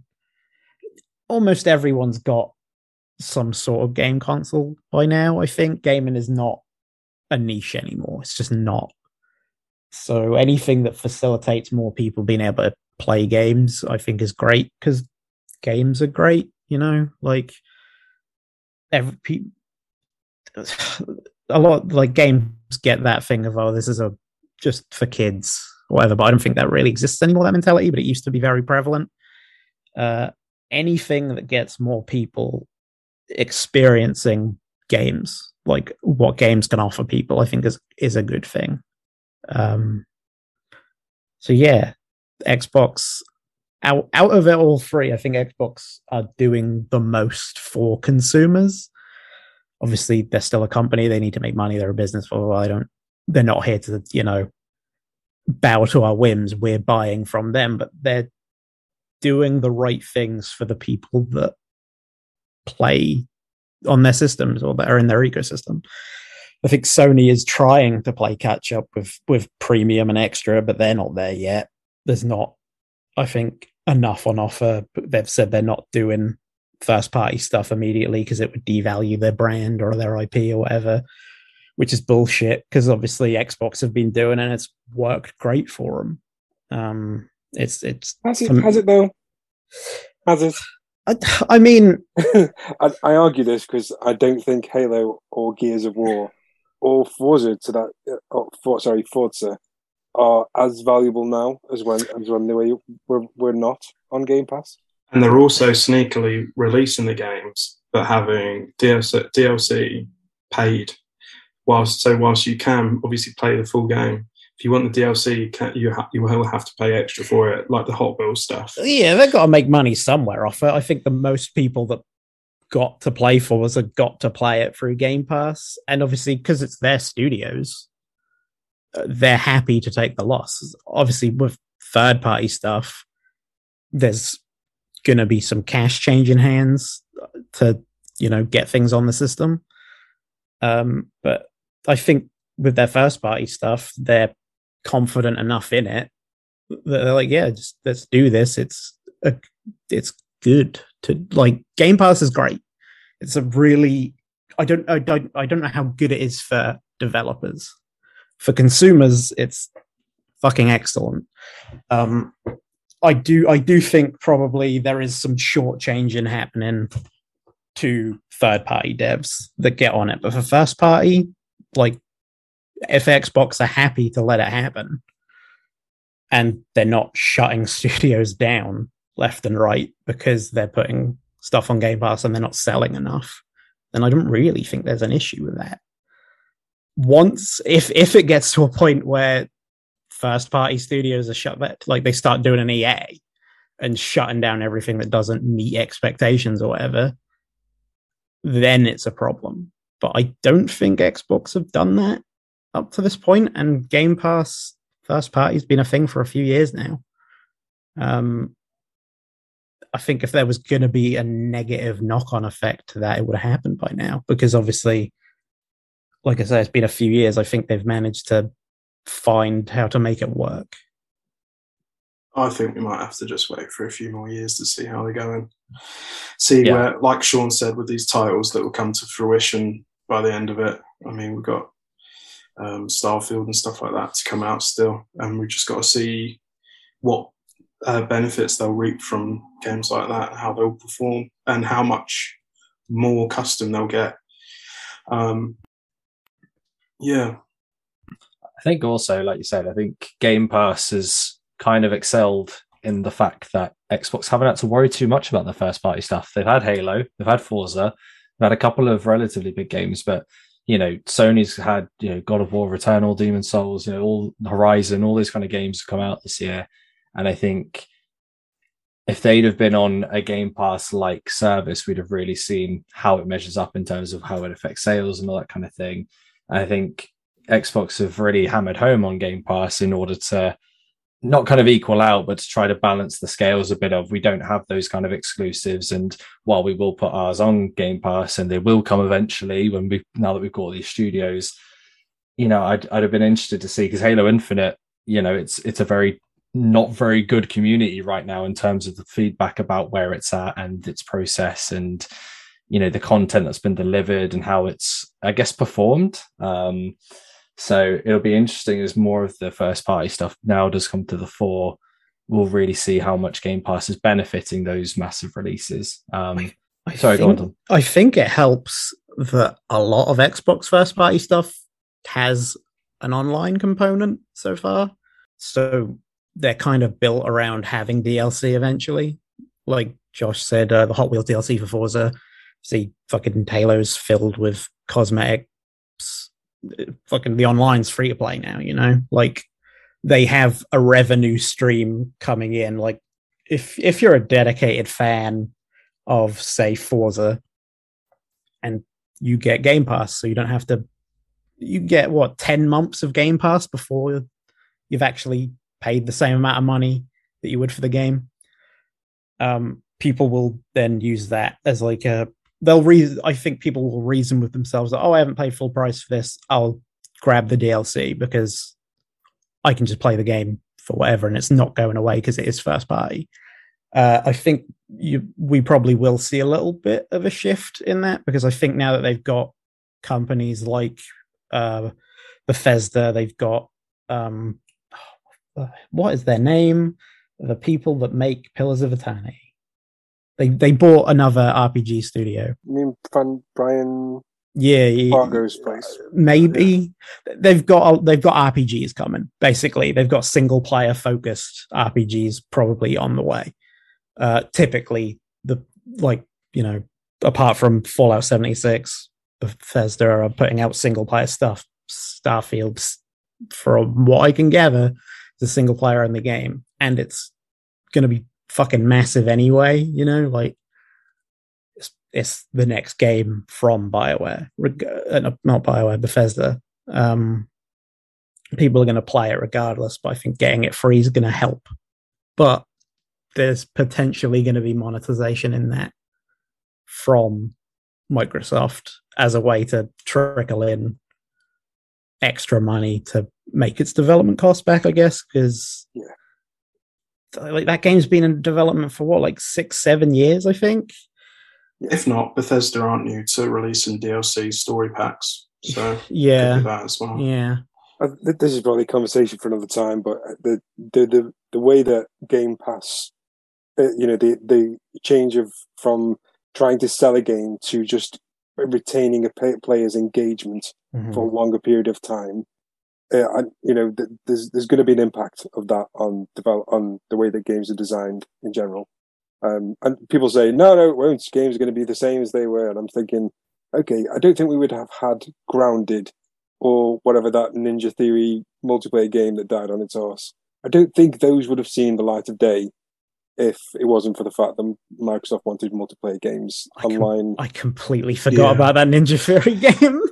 What's I it guess- called? It's it's just like total garbage. Once it, was like, what the it hell? was it was like sort of cartoony graphics. I think it was Yeah. like stylized. Yeah, but you know, I just, I just probably you know a Yeah, conversation yeah, another yeah. time. But, But the, yeah. the, you know, the the impact of of the subscription future and the way that games are going to be designed and what we see in the future from Microsoft um, is likely to change, and we might not see the same models of monetization, but Mhm. we're definitely going to see some kind of monetization, whether that's changing historically, you know, single player games like uh, these Bethesda games into multiplayer ones or putting in microtransactions. Because Mhm. let's be honest with you, you know, Elder Screen, Elder Scrolls Online was rife with the motherfuckers. So you know, we'll see, we'll see. Yeah, there's going to be evolution that comes with how their business model has changed for sure. Bleeding Edge. That was Oh, it. Yeah, yeah, yeah. that's what it's called. oh, what a forgettable name as well. Holy Jesus shit. That game just, oh, it was never going to happen, was it? Dead on arrival. What a shame. Oh, to be honest, when we were talking about this uh, family Game Pass, all I could picture was Sean and his family playing like Skyrim on like five different things in the household. Like one of the kids is playing it on the microwave, the other one's got it on a on like a calculator. Sean's playing on the PS5. Like, I think you should make this happen, Sean. This this has already happened. I'm just saying. Just Uh, five there- TV screens in a line. at, at one point, I was playing on the PS5 in the living room. Um, my son had a save going on the Xbox Series S. The PS4 in the bedroom, my youngest lad had got it on, and on the Xbox upstairs, one of the twins was playing it. There was more Skyrim happening in our house than ever does happen in Todd Howard's house. There's just so much Skyrim. A This is why they always Fusro re-release it. does. Yeah. Sean's household is keeping Skyrim being re-released every year. I could build a house based on the number of copies of Skyrim I've purchased in the past. Grand. So yeah, a nice, I guess, a nice story coming out of Xbox in terms of again consumer friendly practice. It's nice to see them, you know, continuing on that trend. Um, the next one is a topic I don't think anyone else particularly has any vested interest in, but other than me, given that uh, it's Back 4 Blood related. You know, that game that we reviewed last year, and a couple of us played it. We enjoyed the beta. I reviewed the full game. It was fine. It wasn't great. It was fine That's what Um, you want.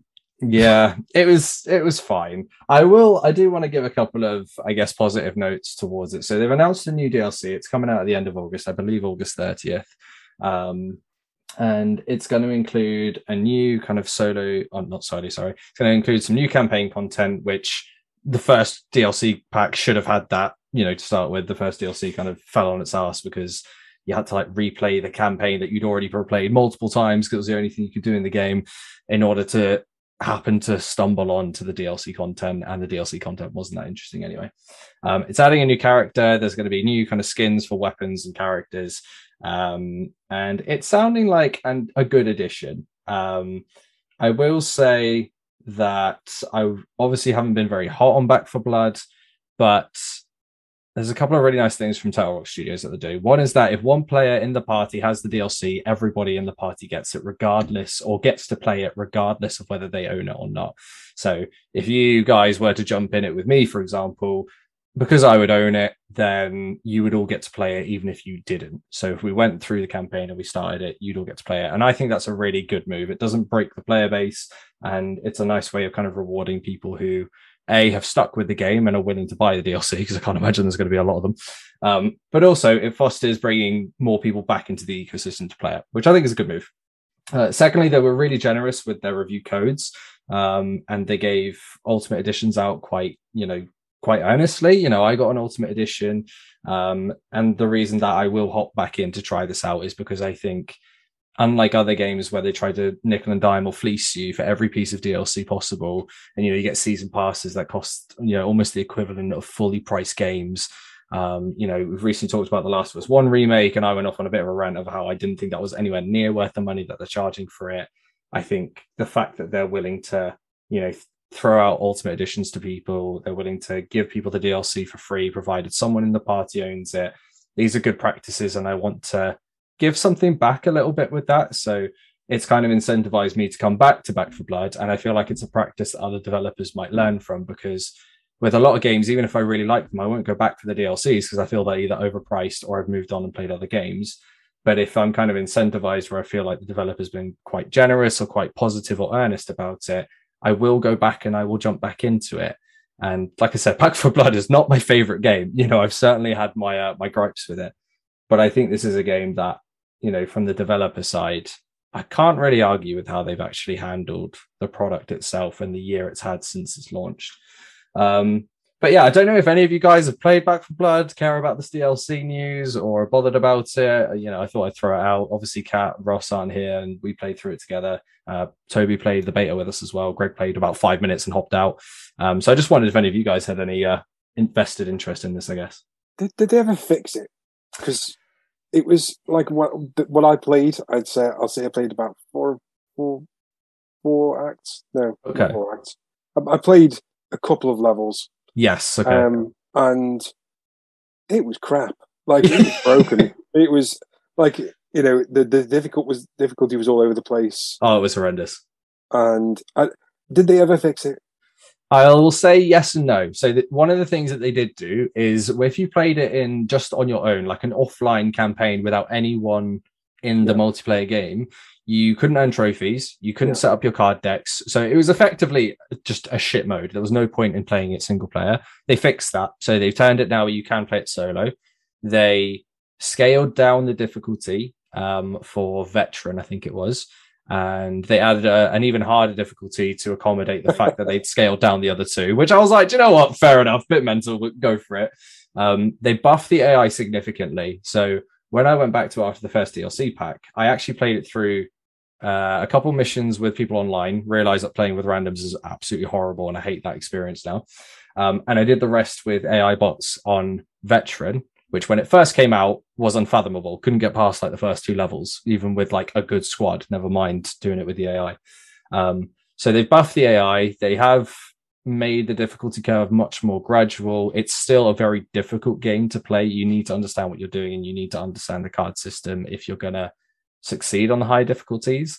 But I think the nice thing of them adding the hardest difficulty that they have is that it incentivizes people who do really enjoy this loop um, to really get good at it. You know, to you know give them a bit of depth, something to aim for. I don't know why you would do it to yourself. You have to be masochistic. I'm not going to lie. Like it's just smashing your head against a brick wall, tough.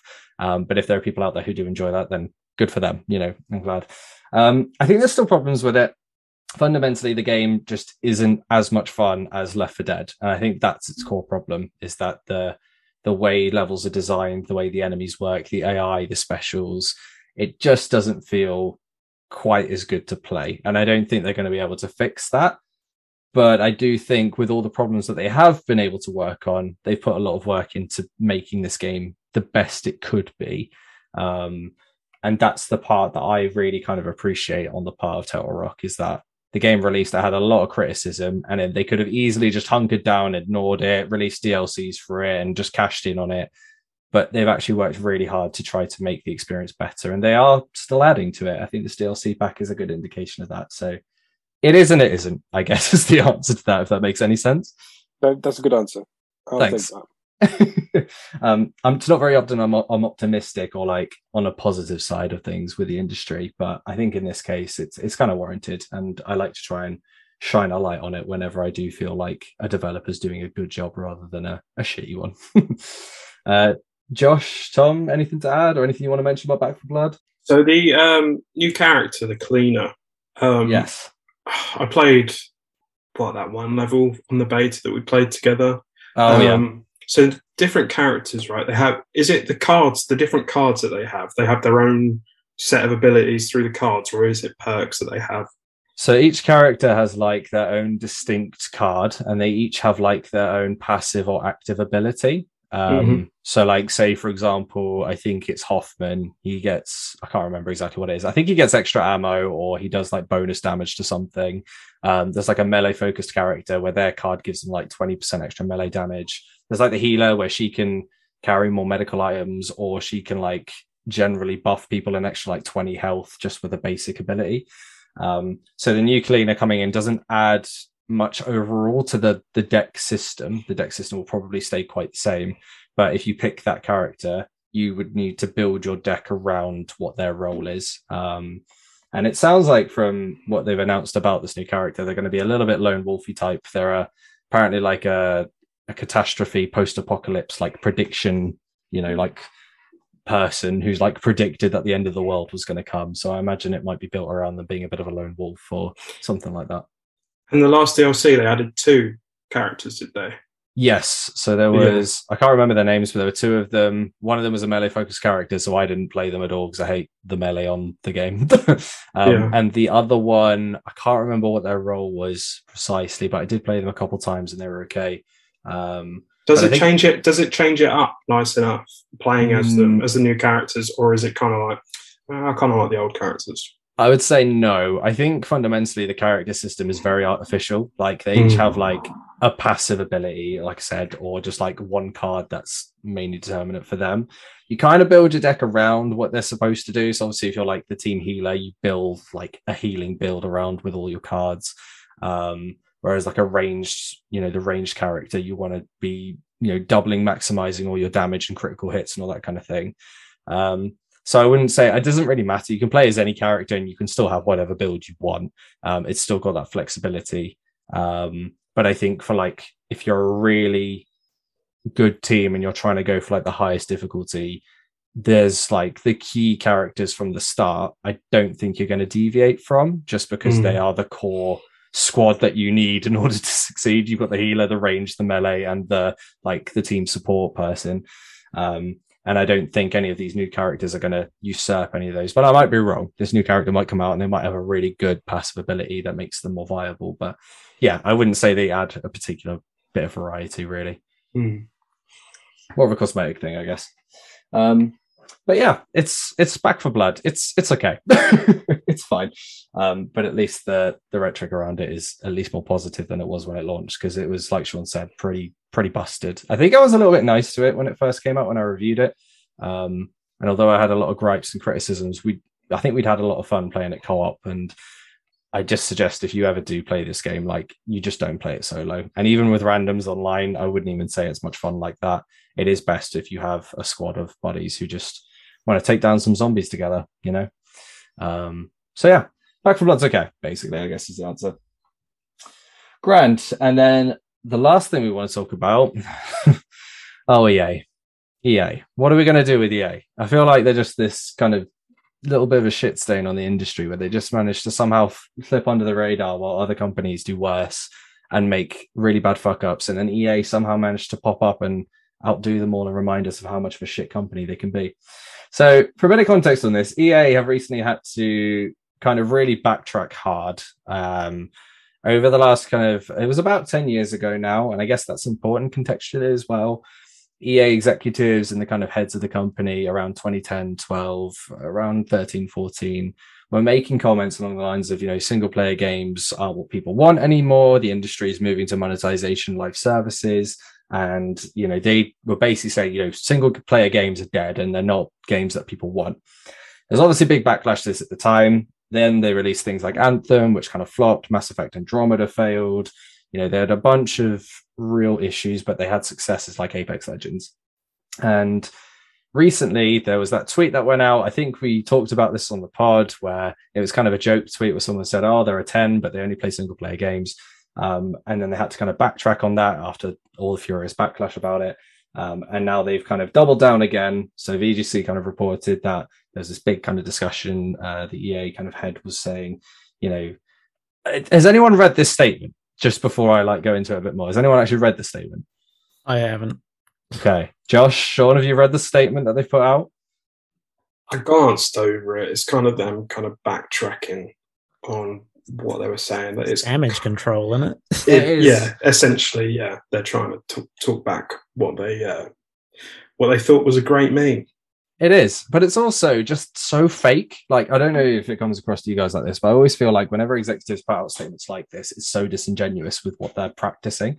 So they were like, oh, we're looking at the industry, we're looking at what players want. You know, we have a core set of values and we don't make games for what people want. We make them according to what the values are that people are looking for. And I was like, that is such PR bullshit. Like, effectively what they're saying is we have a core set of values and we've realized that some of you actually kind of like single player games so we'll sort of cater to you but we're also not going to stop doing our live service stuff because that makes us some money. And then what was funny is that they put out this statement hoping to kind of allay these fears and say you know actually we've kind of learned our lesson a little bit. You know jedi fallen order was really successful. You know we've announced a couple of big single player games you know the dead space remake uh, the jedi fallen order sequels that's come in um, and then immediately another EA head said, "Oh, actually, seventy percent of our revenue comes from monetized live service games." So, um, yeah, if you look at the stats, that's what we're doing.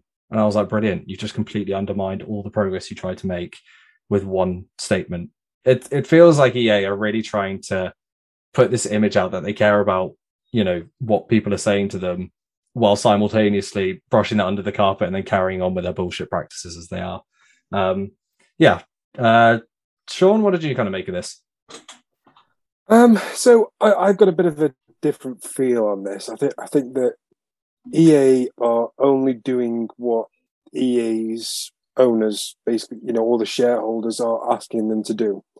Uh, I think I don't think there are many investors in video game companies that are actual gamers. You know, I don't think many of the people who own shares in EA sit down and go, "Yeah, I was really into, you know, Mass Effect Andromeda. I don't know why it bombed. I don't think there are many out there. I think what they're most interested in is I've invested 20 grand. I'm expecting a dividend this year, which reflects my investment. And I feel like a lot of the statements that a lot of gamers, and I think, you know, we're right to talk about it, but I do feel like we, we get a bit het up about things that aren't really meant for us. Um, I think this statement that's been made recently, and you know, the tweet was, you know, some some you know intern got fired that day, um, but you know, I think the the statements in general say, you know, single player games are important to us, but seventy percent of our business comes from um, from live service games, and I think I think it's really difficult to, to argue against that. Now, mm. when you talk about live service games, you've got to think uh, FIFA's included within that and obviously FIFA, you know, the sale of the single player FIFA is is, is amazing. Um, you get X amount of content for, for, you know as long as as long as I, I care to remember now, they've really been pushing Ultimate Team and you know the the microtransaction arm of FIFA, and that's what makes them the most money. You know, we, we spend forty five pound or actually just get added to EA, EA, EA access now and then, you know, there's a, a very long 12 month tail on that game until the next one comes out. I, I, we can't argue with that. And that is what he is saying. And as the, you know, the statement came from the, it was either the CFO or the CEO, he is saying we want to make single player games. And he is saying that, you know, this is an important part of our, our strategy. And it's hard to argue against that because you know they are still making a couple of single player games. You know you can't argue against the Fallen Orders sold like hotcakes, and this follow up is undoubtedly going to sell more than that did. Um, so what he's saying is is the truth, and I don't feel like we should get upset by it because I don't think it's aimed at us. I think he's telling his shareholders, "Yeah, we're still we're going to make single player games, but please don't be concerned. The money seventy percent of all the live series games, you know, the the money that we actually generate generate, that's still going to happen. And yeah, and I don't, I don't think, I think feel like it's a bit of a storm in a teacup. Um, EA, I mean, I can't believe I'm about to say this compared to so many other companies right now are are actually you know not as shitty as you know. Let, let's be honest with you. Every year so often they they manage to put their foot in the mouth with like surprise mechanics for loot boxes and things yeah, like that. yeah. But compared to other companies right now, they are they are not as bad as as most. so, you know, I, I'm I, I see these statements and I just feel like we shouldn't take we shouldn't take them to heart because this guy's just trying to do his job. I do think um, one of the reasons I know, especially for myself, you know, I I've kind of noticed, particularly with EA, like they had flown under the radar. You know, the whole Activision accusation stuff, all of the Ubisoft stuff that happened. You know, EA almost kind of like slipped under, like you said, relatively. They were the least shitty of the big companies for a good while. Um, but I think for me, the bit that got me was the bit where he was talking about like the values of what they want in terms of making games. And I remember like Mass Effect is like a really big series for me. Like I really love the Mass Effect games.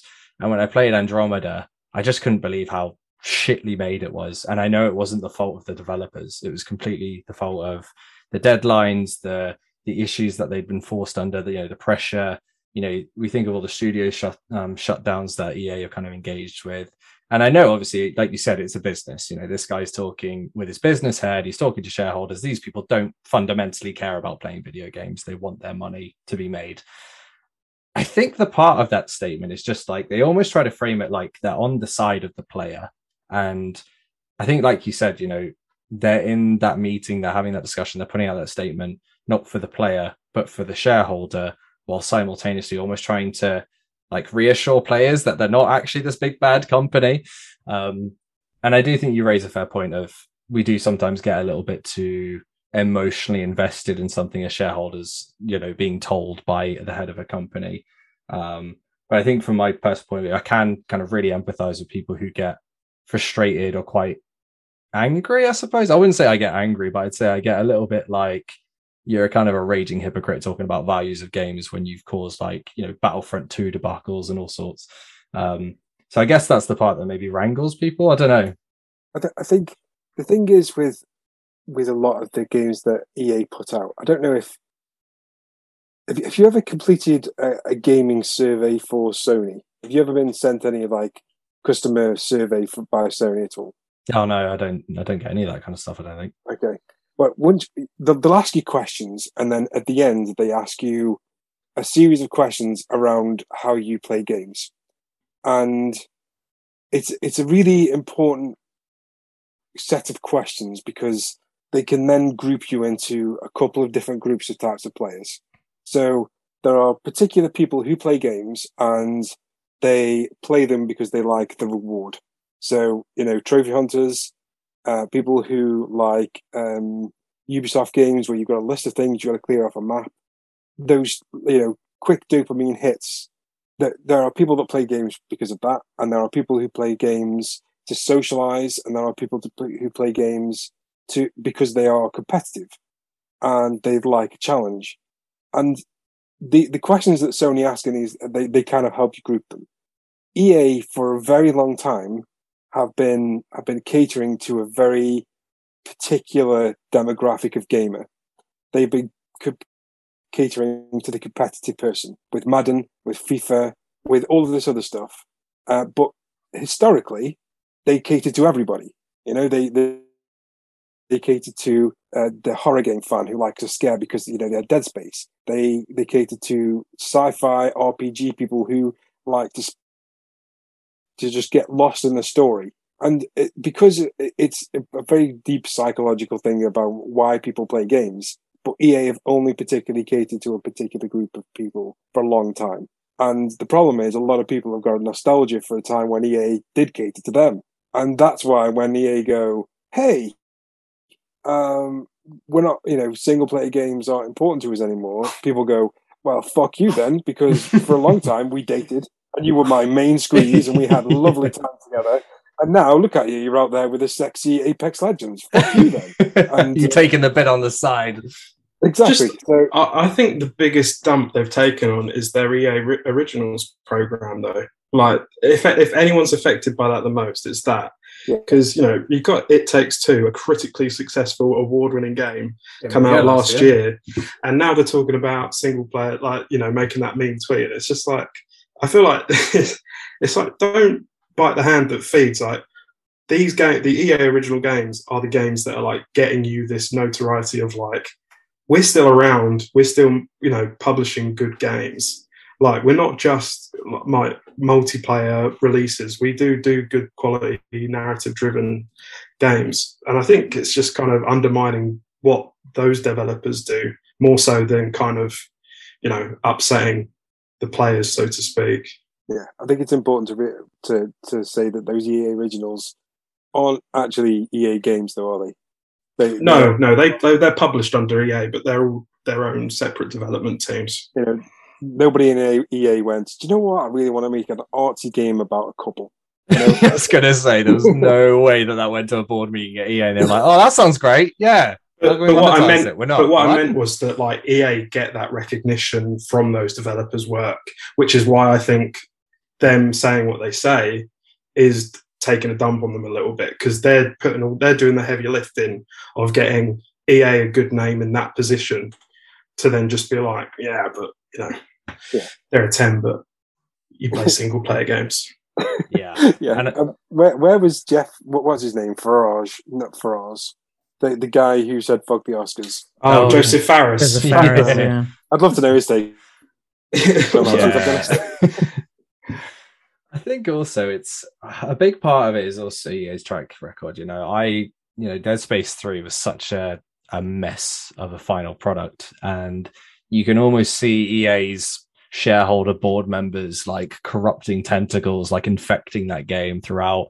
Um, that was the transition, wasn't it? That was it. I think that was the, the point. Yeah, yeah, yeah. They were trying to like... fight with monetization between a narrative game because I think like I would have been okay if they said, you know what, actually we're just going to move over now where we're just going to focus on FIFA's and Apex Legends and we're going to release the occasional story-driven game or whatever.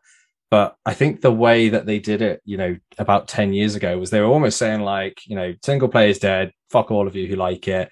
You know, we're going to put microtransactions in dead space. That's not going to work. So we're going to shut it down because it's not sold enough, ignoring that, you know, people didn't like it, not because they don't like Dead Space, but because they didn't like the practices that were happening.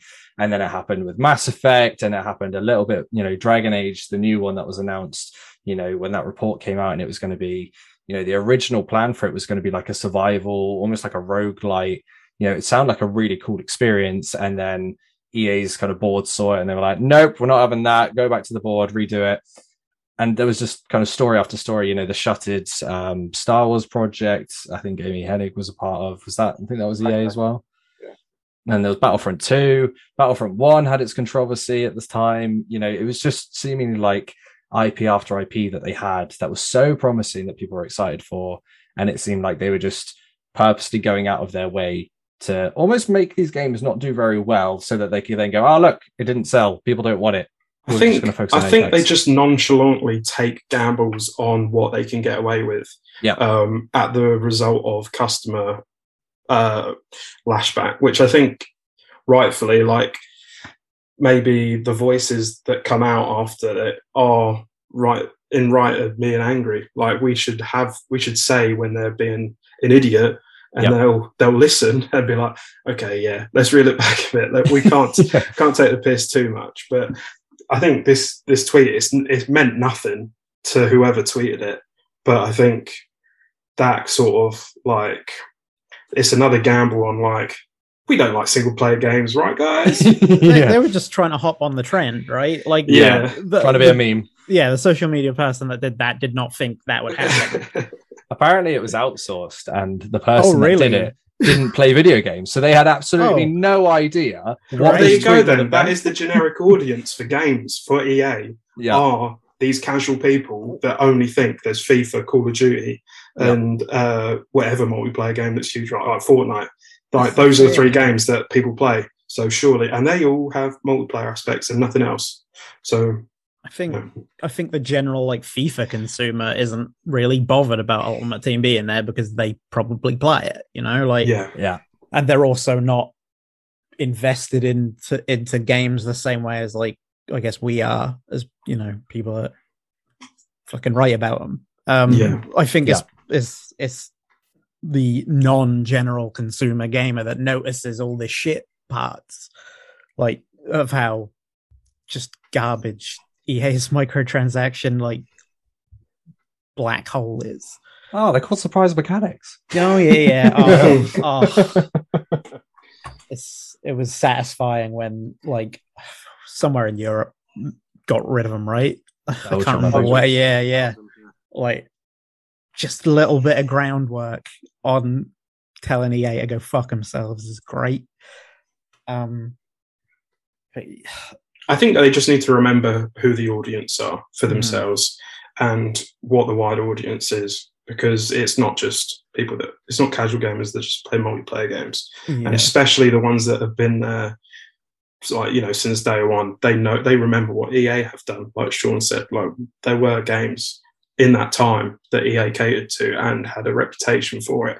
I think they just you know need to remind themselves that who their audience is and that we're all eyes are on or everyone Mhm. in development wise like no one just goes and does something without anyone else knowing about yeah, it Yeah, especially now. yeah Like social media has really, I think, changed the way that games companies present themselves. Um, Hmm. as what's what's EA's EA, Andrew Wilson, I think his name yeah, is. and Android Wilson. He's yeah, uh, lovingly Jim. dubbed. Yeah.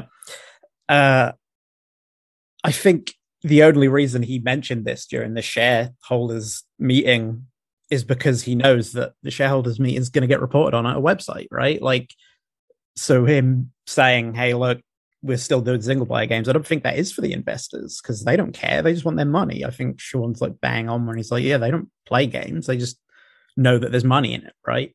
Hmm. Um, but I think, especially now, like, guy, like the guy that just buys FIFA and COD every year isn't going to be following EA, EA on Twitter, are they? Like, I think they're not they they're not really that invested in like the inner workings of how games are made, which is you know fine. Like, people just like to do things because they're fun, and that's like the basis level of gaming like that tweet was for those people, right? But everyone that actually pays attention is going to latch onto that and be like, well, hold the fucking phone. You've got like at least three single player only games in development right now. Like, your developers are going to feel real shit by basically saying, like, oh, yeah, like these games aren't really worth anything to us. I think they had Um, a respawn responded to it quite yeah, he did. as well, he didn't did. Uh, but he's he's been like very Good on them. I think outspoken about how disconnected he wants to be from EA in terms of like development stuff. Um, I think Apex, no, no, so I think it was Star Wars. It was very much like they had the control over that, um, and that game was great. But it's also, I think, worth noting that uh, EA themselves, obviously, you get companies like uh, the guys that make it Takes Two and um, A Way Out. I think it was as well. Their game um, the EA original stuff, that's the only place that's really making new IP under EA. Like they've got a Dead Space remake coming, they've got a sequel to a Star Wars game coming, they've got another Dragon Age, almost said Quest coming, Mass Effect, they're doing that as well.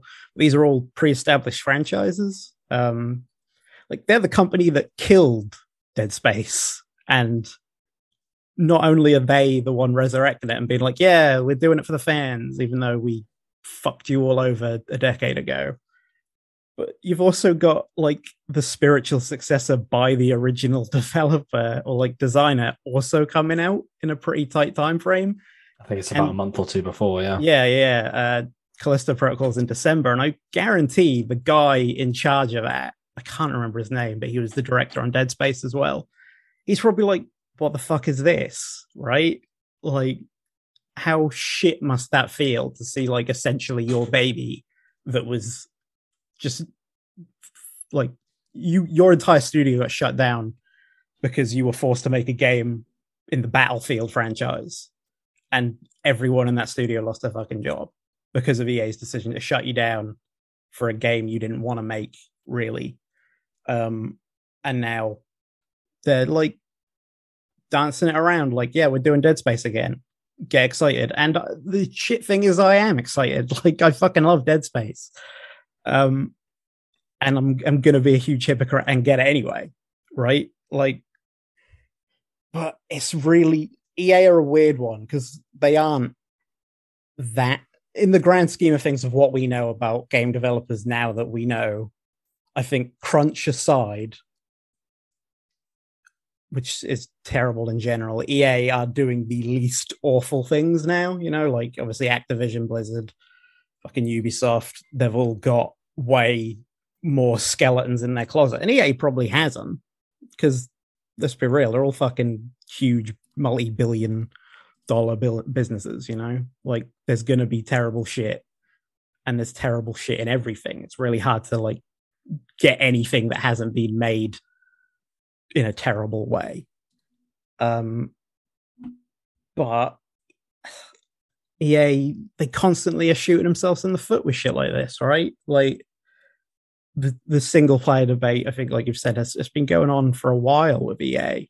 Um, and I think it took stuff like I think I think it took Star Wars being a success for them sort of change course a bit because obviously, like, like you said, Andromeda was a fucking mess. I don't think it's terrible, but it's it didn't do well enough for them to bother doing the DLC they had planned. You know, um, fucking Anthem was a t- total development mess.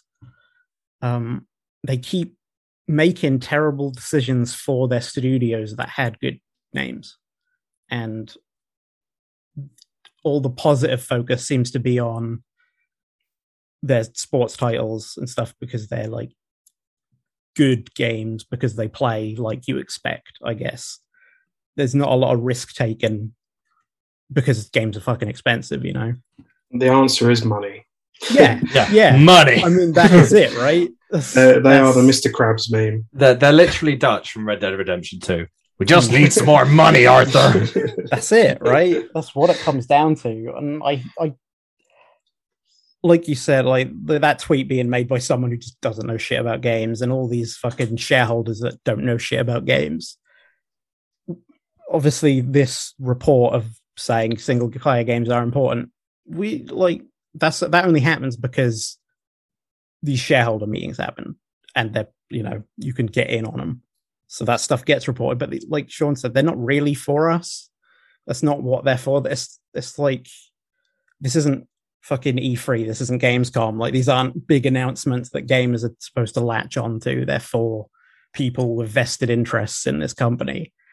Um, single player games are always going to be there, I think, for EA in some capacity because they do make money and they've got IP they can associate with them. I think I think that single player tweet was just like the supremest fuck up and I don't think it was actually that huge of a deal for EA because I don't think they believe that because obviously they're putting out single player shit. It was just a fuck up on a intern or you know some representative. Uh, it's, yeah, it's just there's so there's so much news in games now. Everything needs to be reported on because there's a fucking ton of news all the time. Games are coming out all the time. So we're gonna like everything can't be I don't know, exciting, you know? Yeah, it, this didn't need a Microsoft. No. Like on on a on a if this happened on a busy news day, no one would have picked up on it, Mhm. and we we wouldn't even have that if this is a topic. And the, Yeah. the fact of it is, EA probably wouldn't have even brought it up at the stockholder meeting. You know, it's Yeah. it's it, it is it is what it is, and uh, I think I think we could put it to bed. Yeah. And I think it's also important to recognize that they do seem to be learning something. We do now have a single player Dragon Age, a single player Star Wars sequel, and the Dead Space remake coming. So at the very least, Skate. we're getting some of that output again. And skate. Oh yeah, we're getting I'm- skate. I'm gonna be fucking I mean, pumped it's for skate. multiplayer. It's, going to be It's a live service, free to play, but yeah. But we'll I see what think- we can I, get.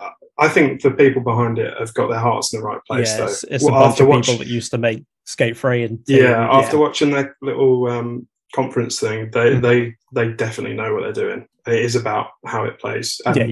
just letting everybody be able to play it. So I'm excited for that. Mhm. Yeah.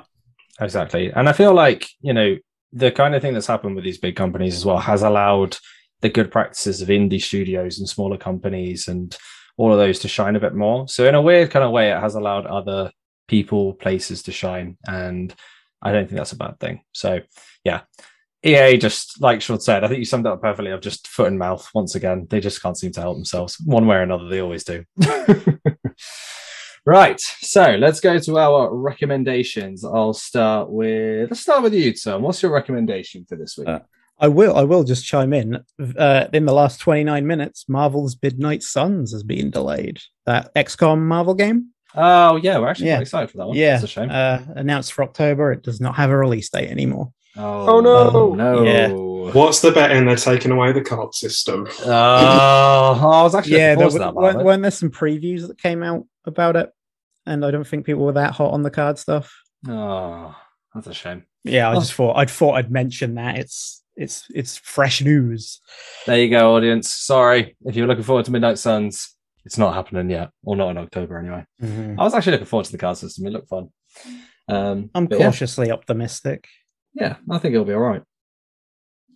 Uh, but yes, your recommendation, son. Anything uh, you would like to recommend? Yeah, Sandman on Netflix. It's fucking great. um, I've I've recently started reading Sandman. It's a comic. It started in '89. It ran for till '96, I think. Um, I've known about the comics for a while. They've been trying to adapt it into something basically since the 90s. Um, yeah, it just came out on Netflix on Friday. Uh, it's probably the best show I've seen all year. I don't really watch a lot of TV. I watched Stranger Things, and this is far better than that. Um, I really hope it gets a season two because I finished it, and it is real. I've been reading the comics alongside it because I finally went, all right, this out. I'm gonna catch up first to where it gets to, and then watch the show. Um, and you can read the first two volumes of the comic are free on Kindle Unlimited, so I, I, that's probably deliberate. Um, so I read those; they're great, and the show's really good. Like, clearly got a monster budget. Um, every actor in it is excellent. Episode six is one of the best pieces of TV I've seen in a long time, um, and it's not that important of an episode. It's just like really great uh, characterizations, I guess.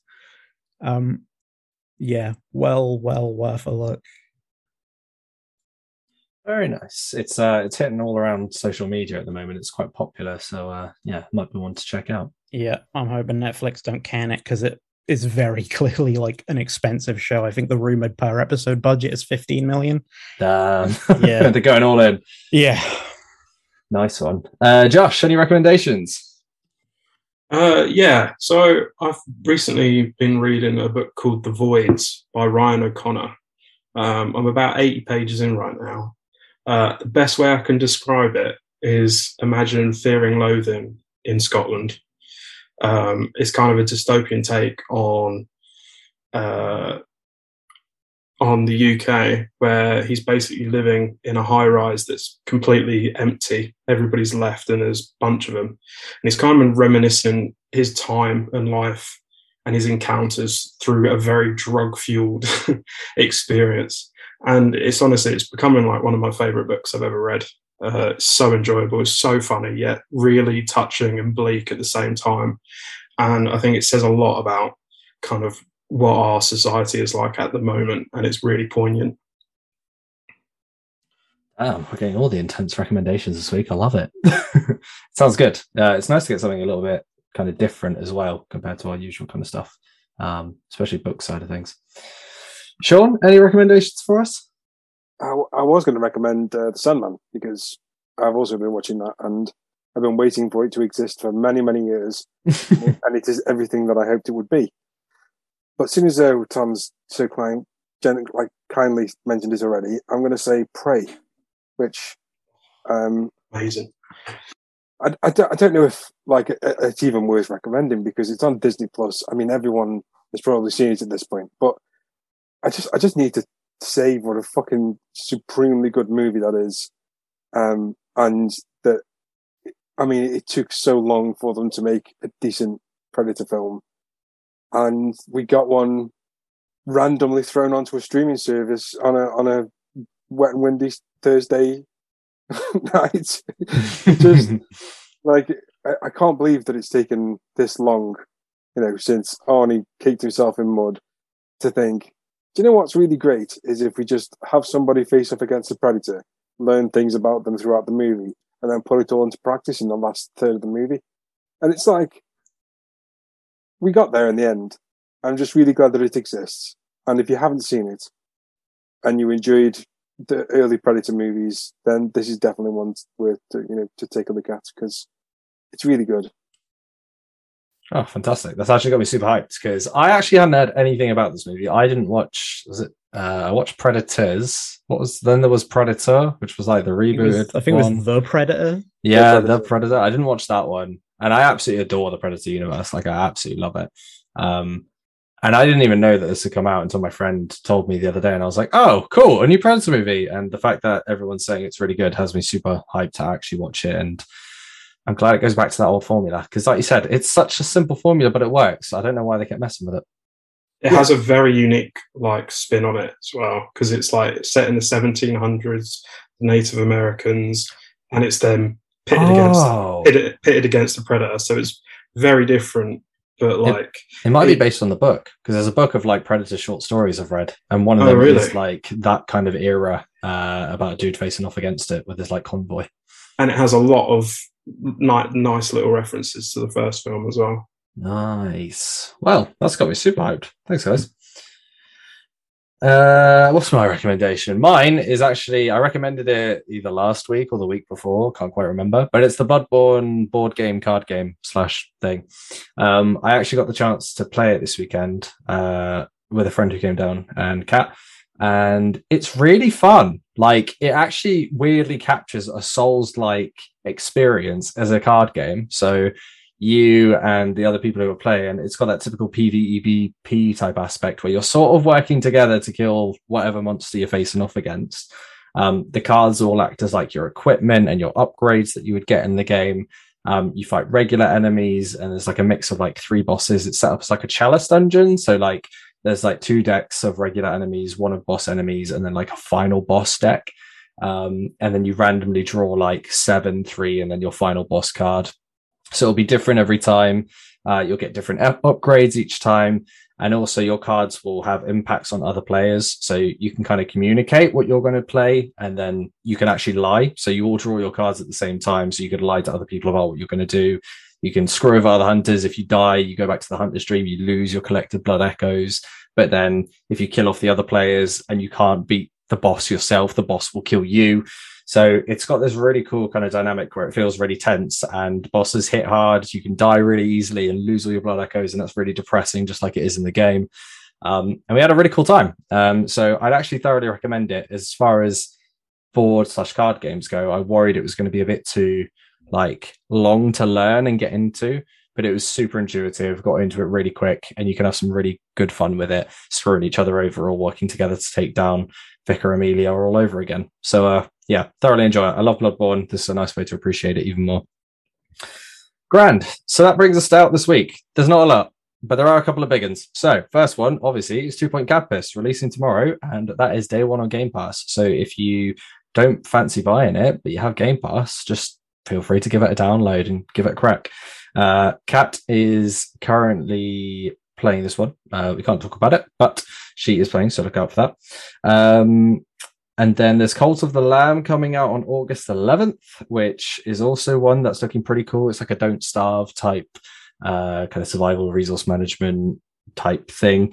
Uh, there's Rumbleverse. I have no idea what Rumbleverse is or I'm looking forward like. to Rumbleverse. What is it? What is it? it it's a it's a free to play wrestling themed battle royale. Wow. that uh, sounds like everything I wouldn't like. the uh, the ring that closes in is the ropes of the of the ring. Wow. Yeah, and it's like if you get knocked out, there's like a ten count. It looks like a ton of fun. I've seen a few um, people playing the open beta they did. I never joined in, but I will be giving a look because it's free. So fantastic. Let's yeah. hope it's not dead on arrival like most, you know, battle royale versus types games are. MultiVersus yeah. has done well though, so you never know. Um, so look out for that one. That might be a game of the week or a recommendation next week potentially. And also, Marvel Spider-Man is finally coming to PC on August 12th. Um, obviously, we all love Marvel Spider-Man. We think it's wonderful. If you haven't somehow played it, given that almost everybody in existence has, uh, then you can pick it up on PC, and I'm sure it's going to look pretty spectacular on there. Uh, other than that, there's a couple of other indies look out for, but nothing too major this week. Um, so again, it's another week for clearing backlogs, unless you're into two point, in which case I imagine you'll be spending a lot of hours looking after disorderly students, which you know take us back to uni basically. Wonderful. Any other final comments or closing bits, or any other recommendations? Any other games out this week that I've missed? Anyone? No, just want to say well done, Miles. Oh, thank you. I hope I've done an okay job. Did a very well. Good job. Well done. It's hard to emulate the uh, the charisma and power of our host Rossko and Kat as well. Whenever she stepped in, she's been wonderful as well. So I hope I've done an okay job in comparison. Done very well. I just want to remind you though, you have to nail the outro. I know, I know. I'm really. This is like the no proper, pressure. It's a dice Pro- roll. Will he do Pro- it? the proper scary acid test part. This is right. Let me just you know give me a second to compose myself. But that is it, ladies and gentlemen. Thank you all very much for listening. Don't forget, if you'd like to follow us, you can absolutely everywhere. Just go to the Linktree in the description below where you can find us in all the places. If you'd like to follow us on Twitter, you can at FNGRGNS. And if you'd like to follow us individually, all of our handles are in the description below, except for myself, of course, because I'm smart and I'm not on Twitter. If you really like what we do, why not follow our Patreon? For just $1 a month, you can keep this podcast live on its various podcast hosting services and keep the website nice and shiny. But that's it, ladies and gentlemen. Thank you all very much for watching. They're watching? Listening. I was so close. Oh, I did my best. I did my best. I thought I did well there. I did. can, can, can, I, can I just say how much of a cock you sounded by going, I, I'm smart because I'm not on Twitter? I know, I know. I hate having to say it, but I also have to because it's part of the outro now. so Absolutely, yeah. it. There will be riots on Twitter if you didn't say that. Absolutely. So smug. the audience know what they want, and I have to deliver it, even if it makes me sound like an arsehole, which I am, to be fair. Um, but yeah, so for now, it is goodbye from Sean. Toodles. It is goodbye from debutant Joshua Thompson. Goodbye. And it is goodbye from Tom Woods. Bye bye. And it's goodbye from myself. Sorry for cocking up the outro. I apologize. Next time I will do better if I ever have to host it again. Hopefully, Russell Cat will be back to uh, take the reins next time. But for now, I hope you all have a lovely week. Enjoy Two Point Campus. And we'll see you guys next time on the Finger Guns podcast.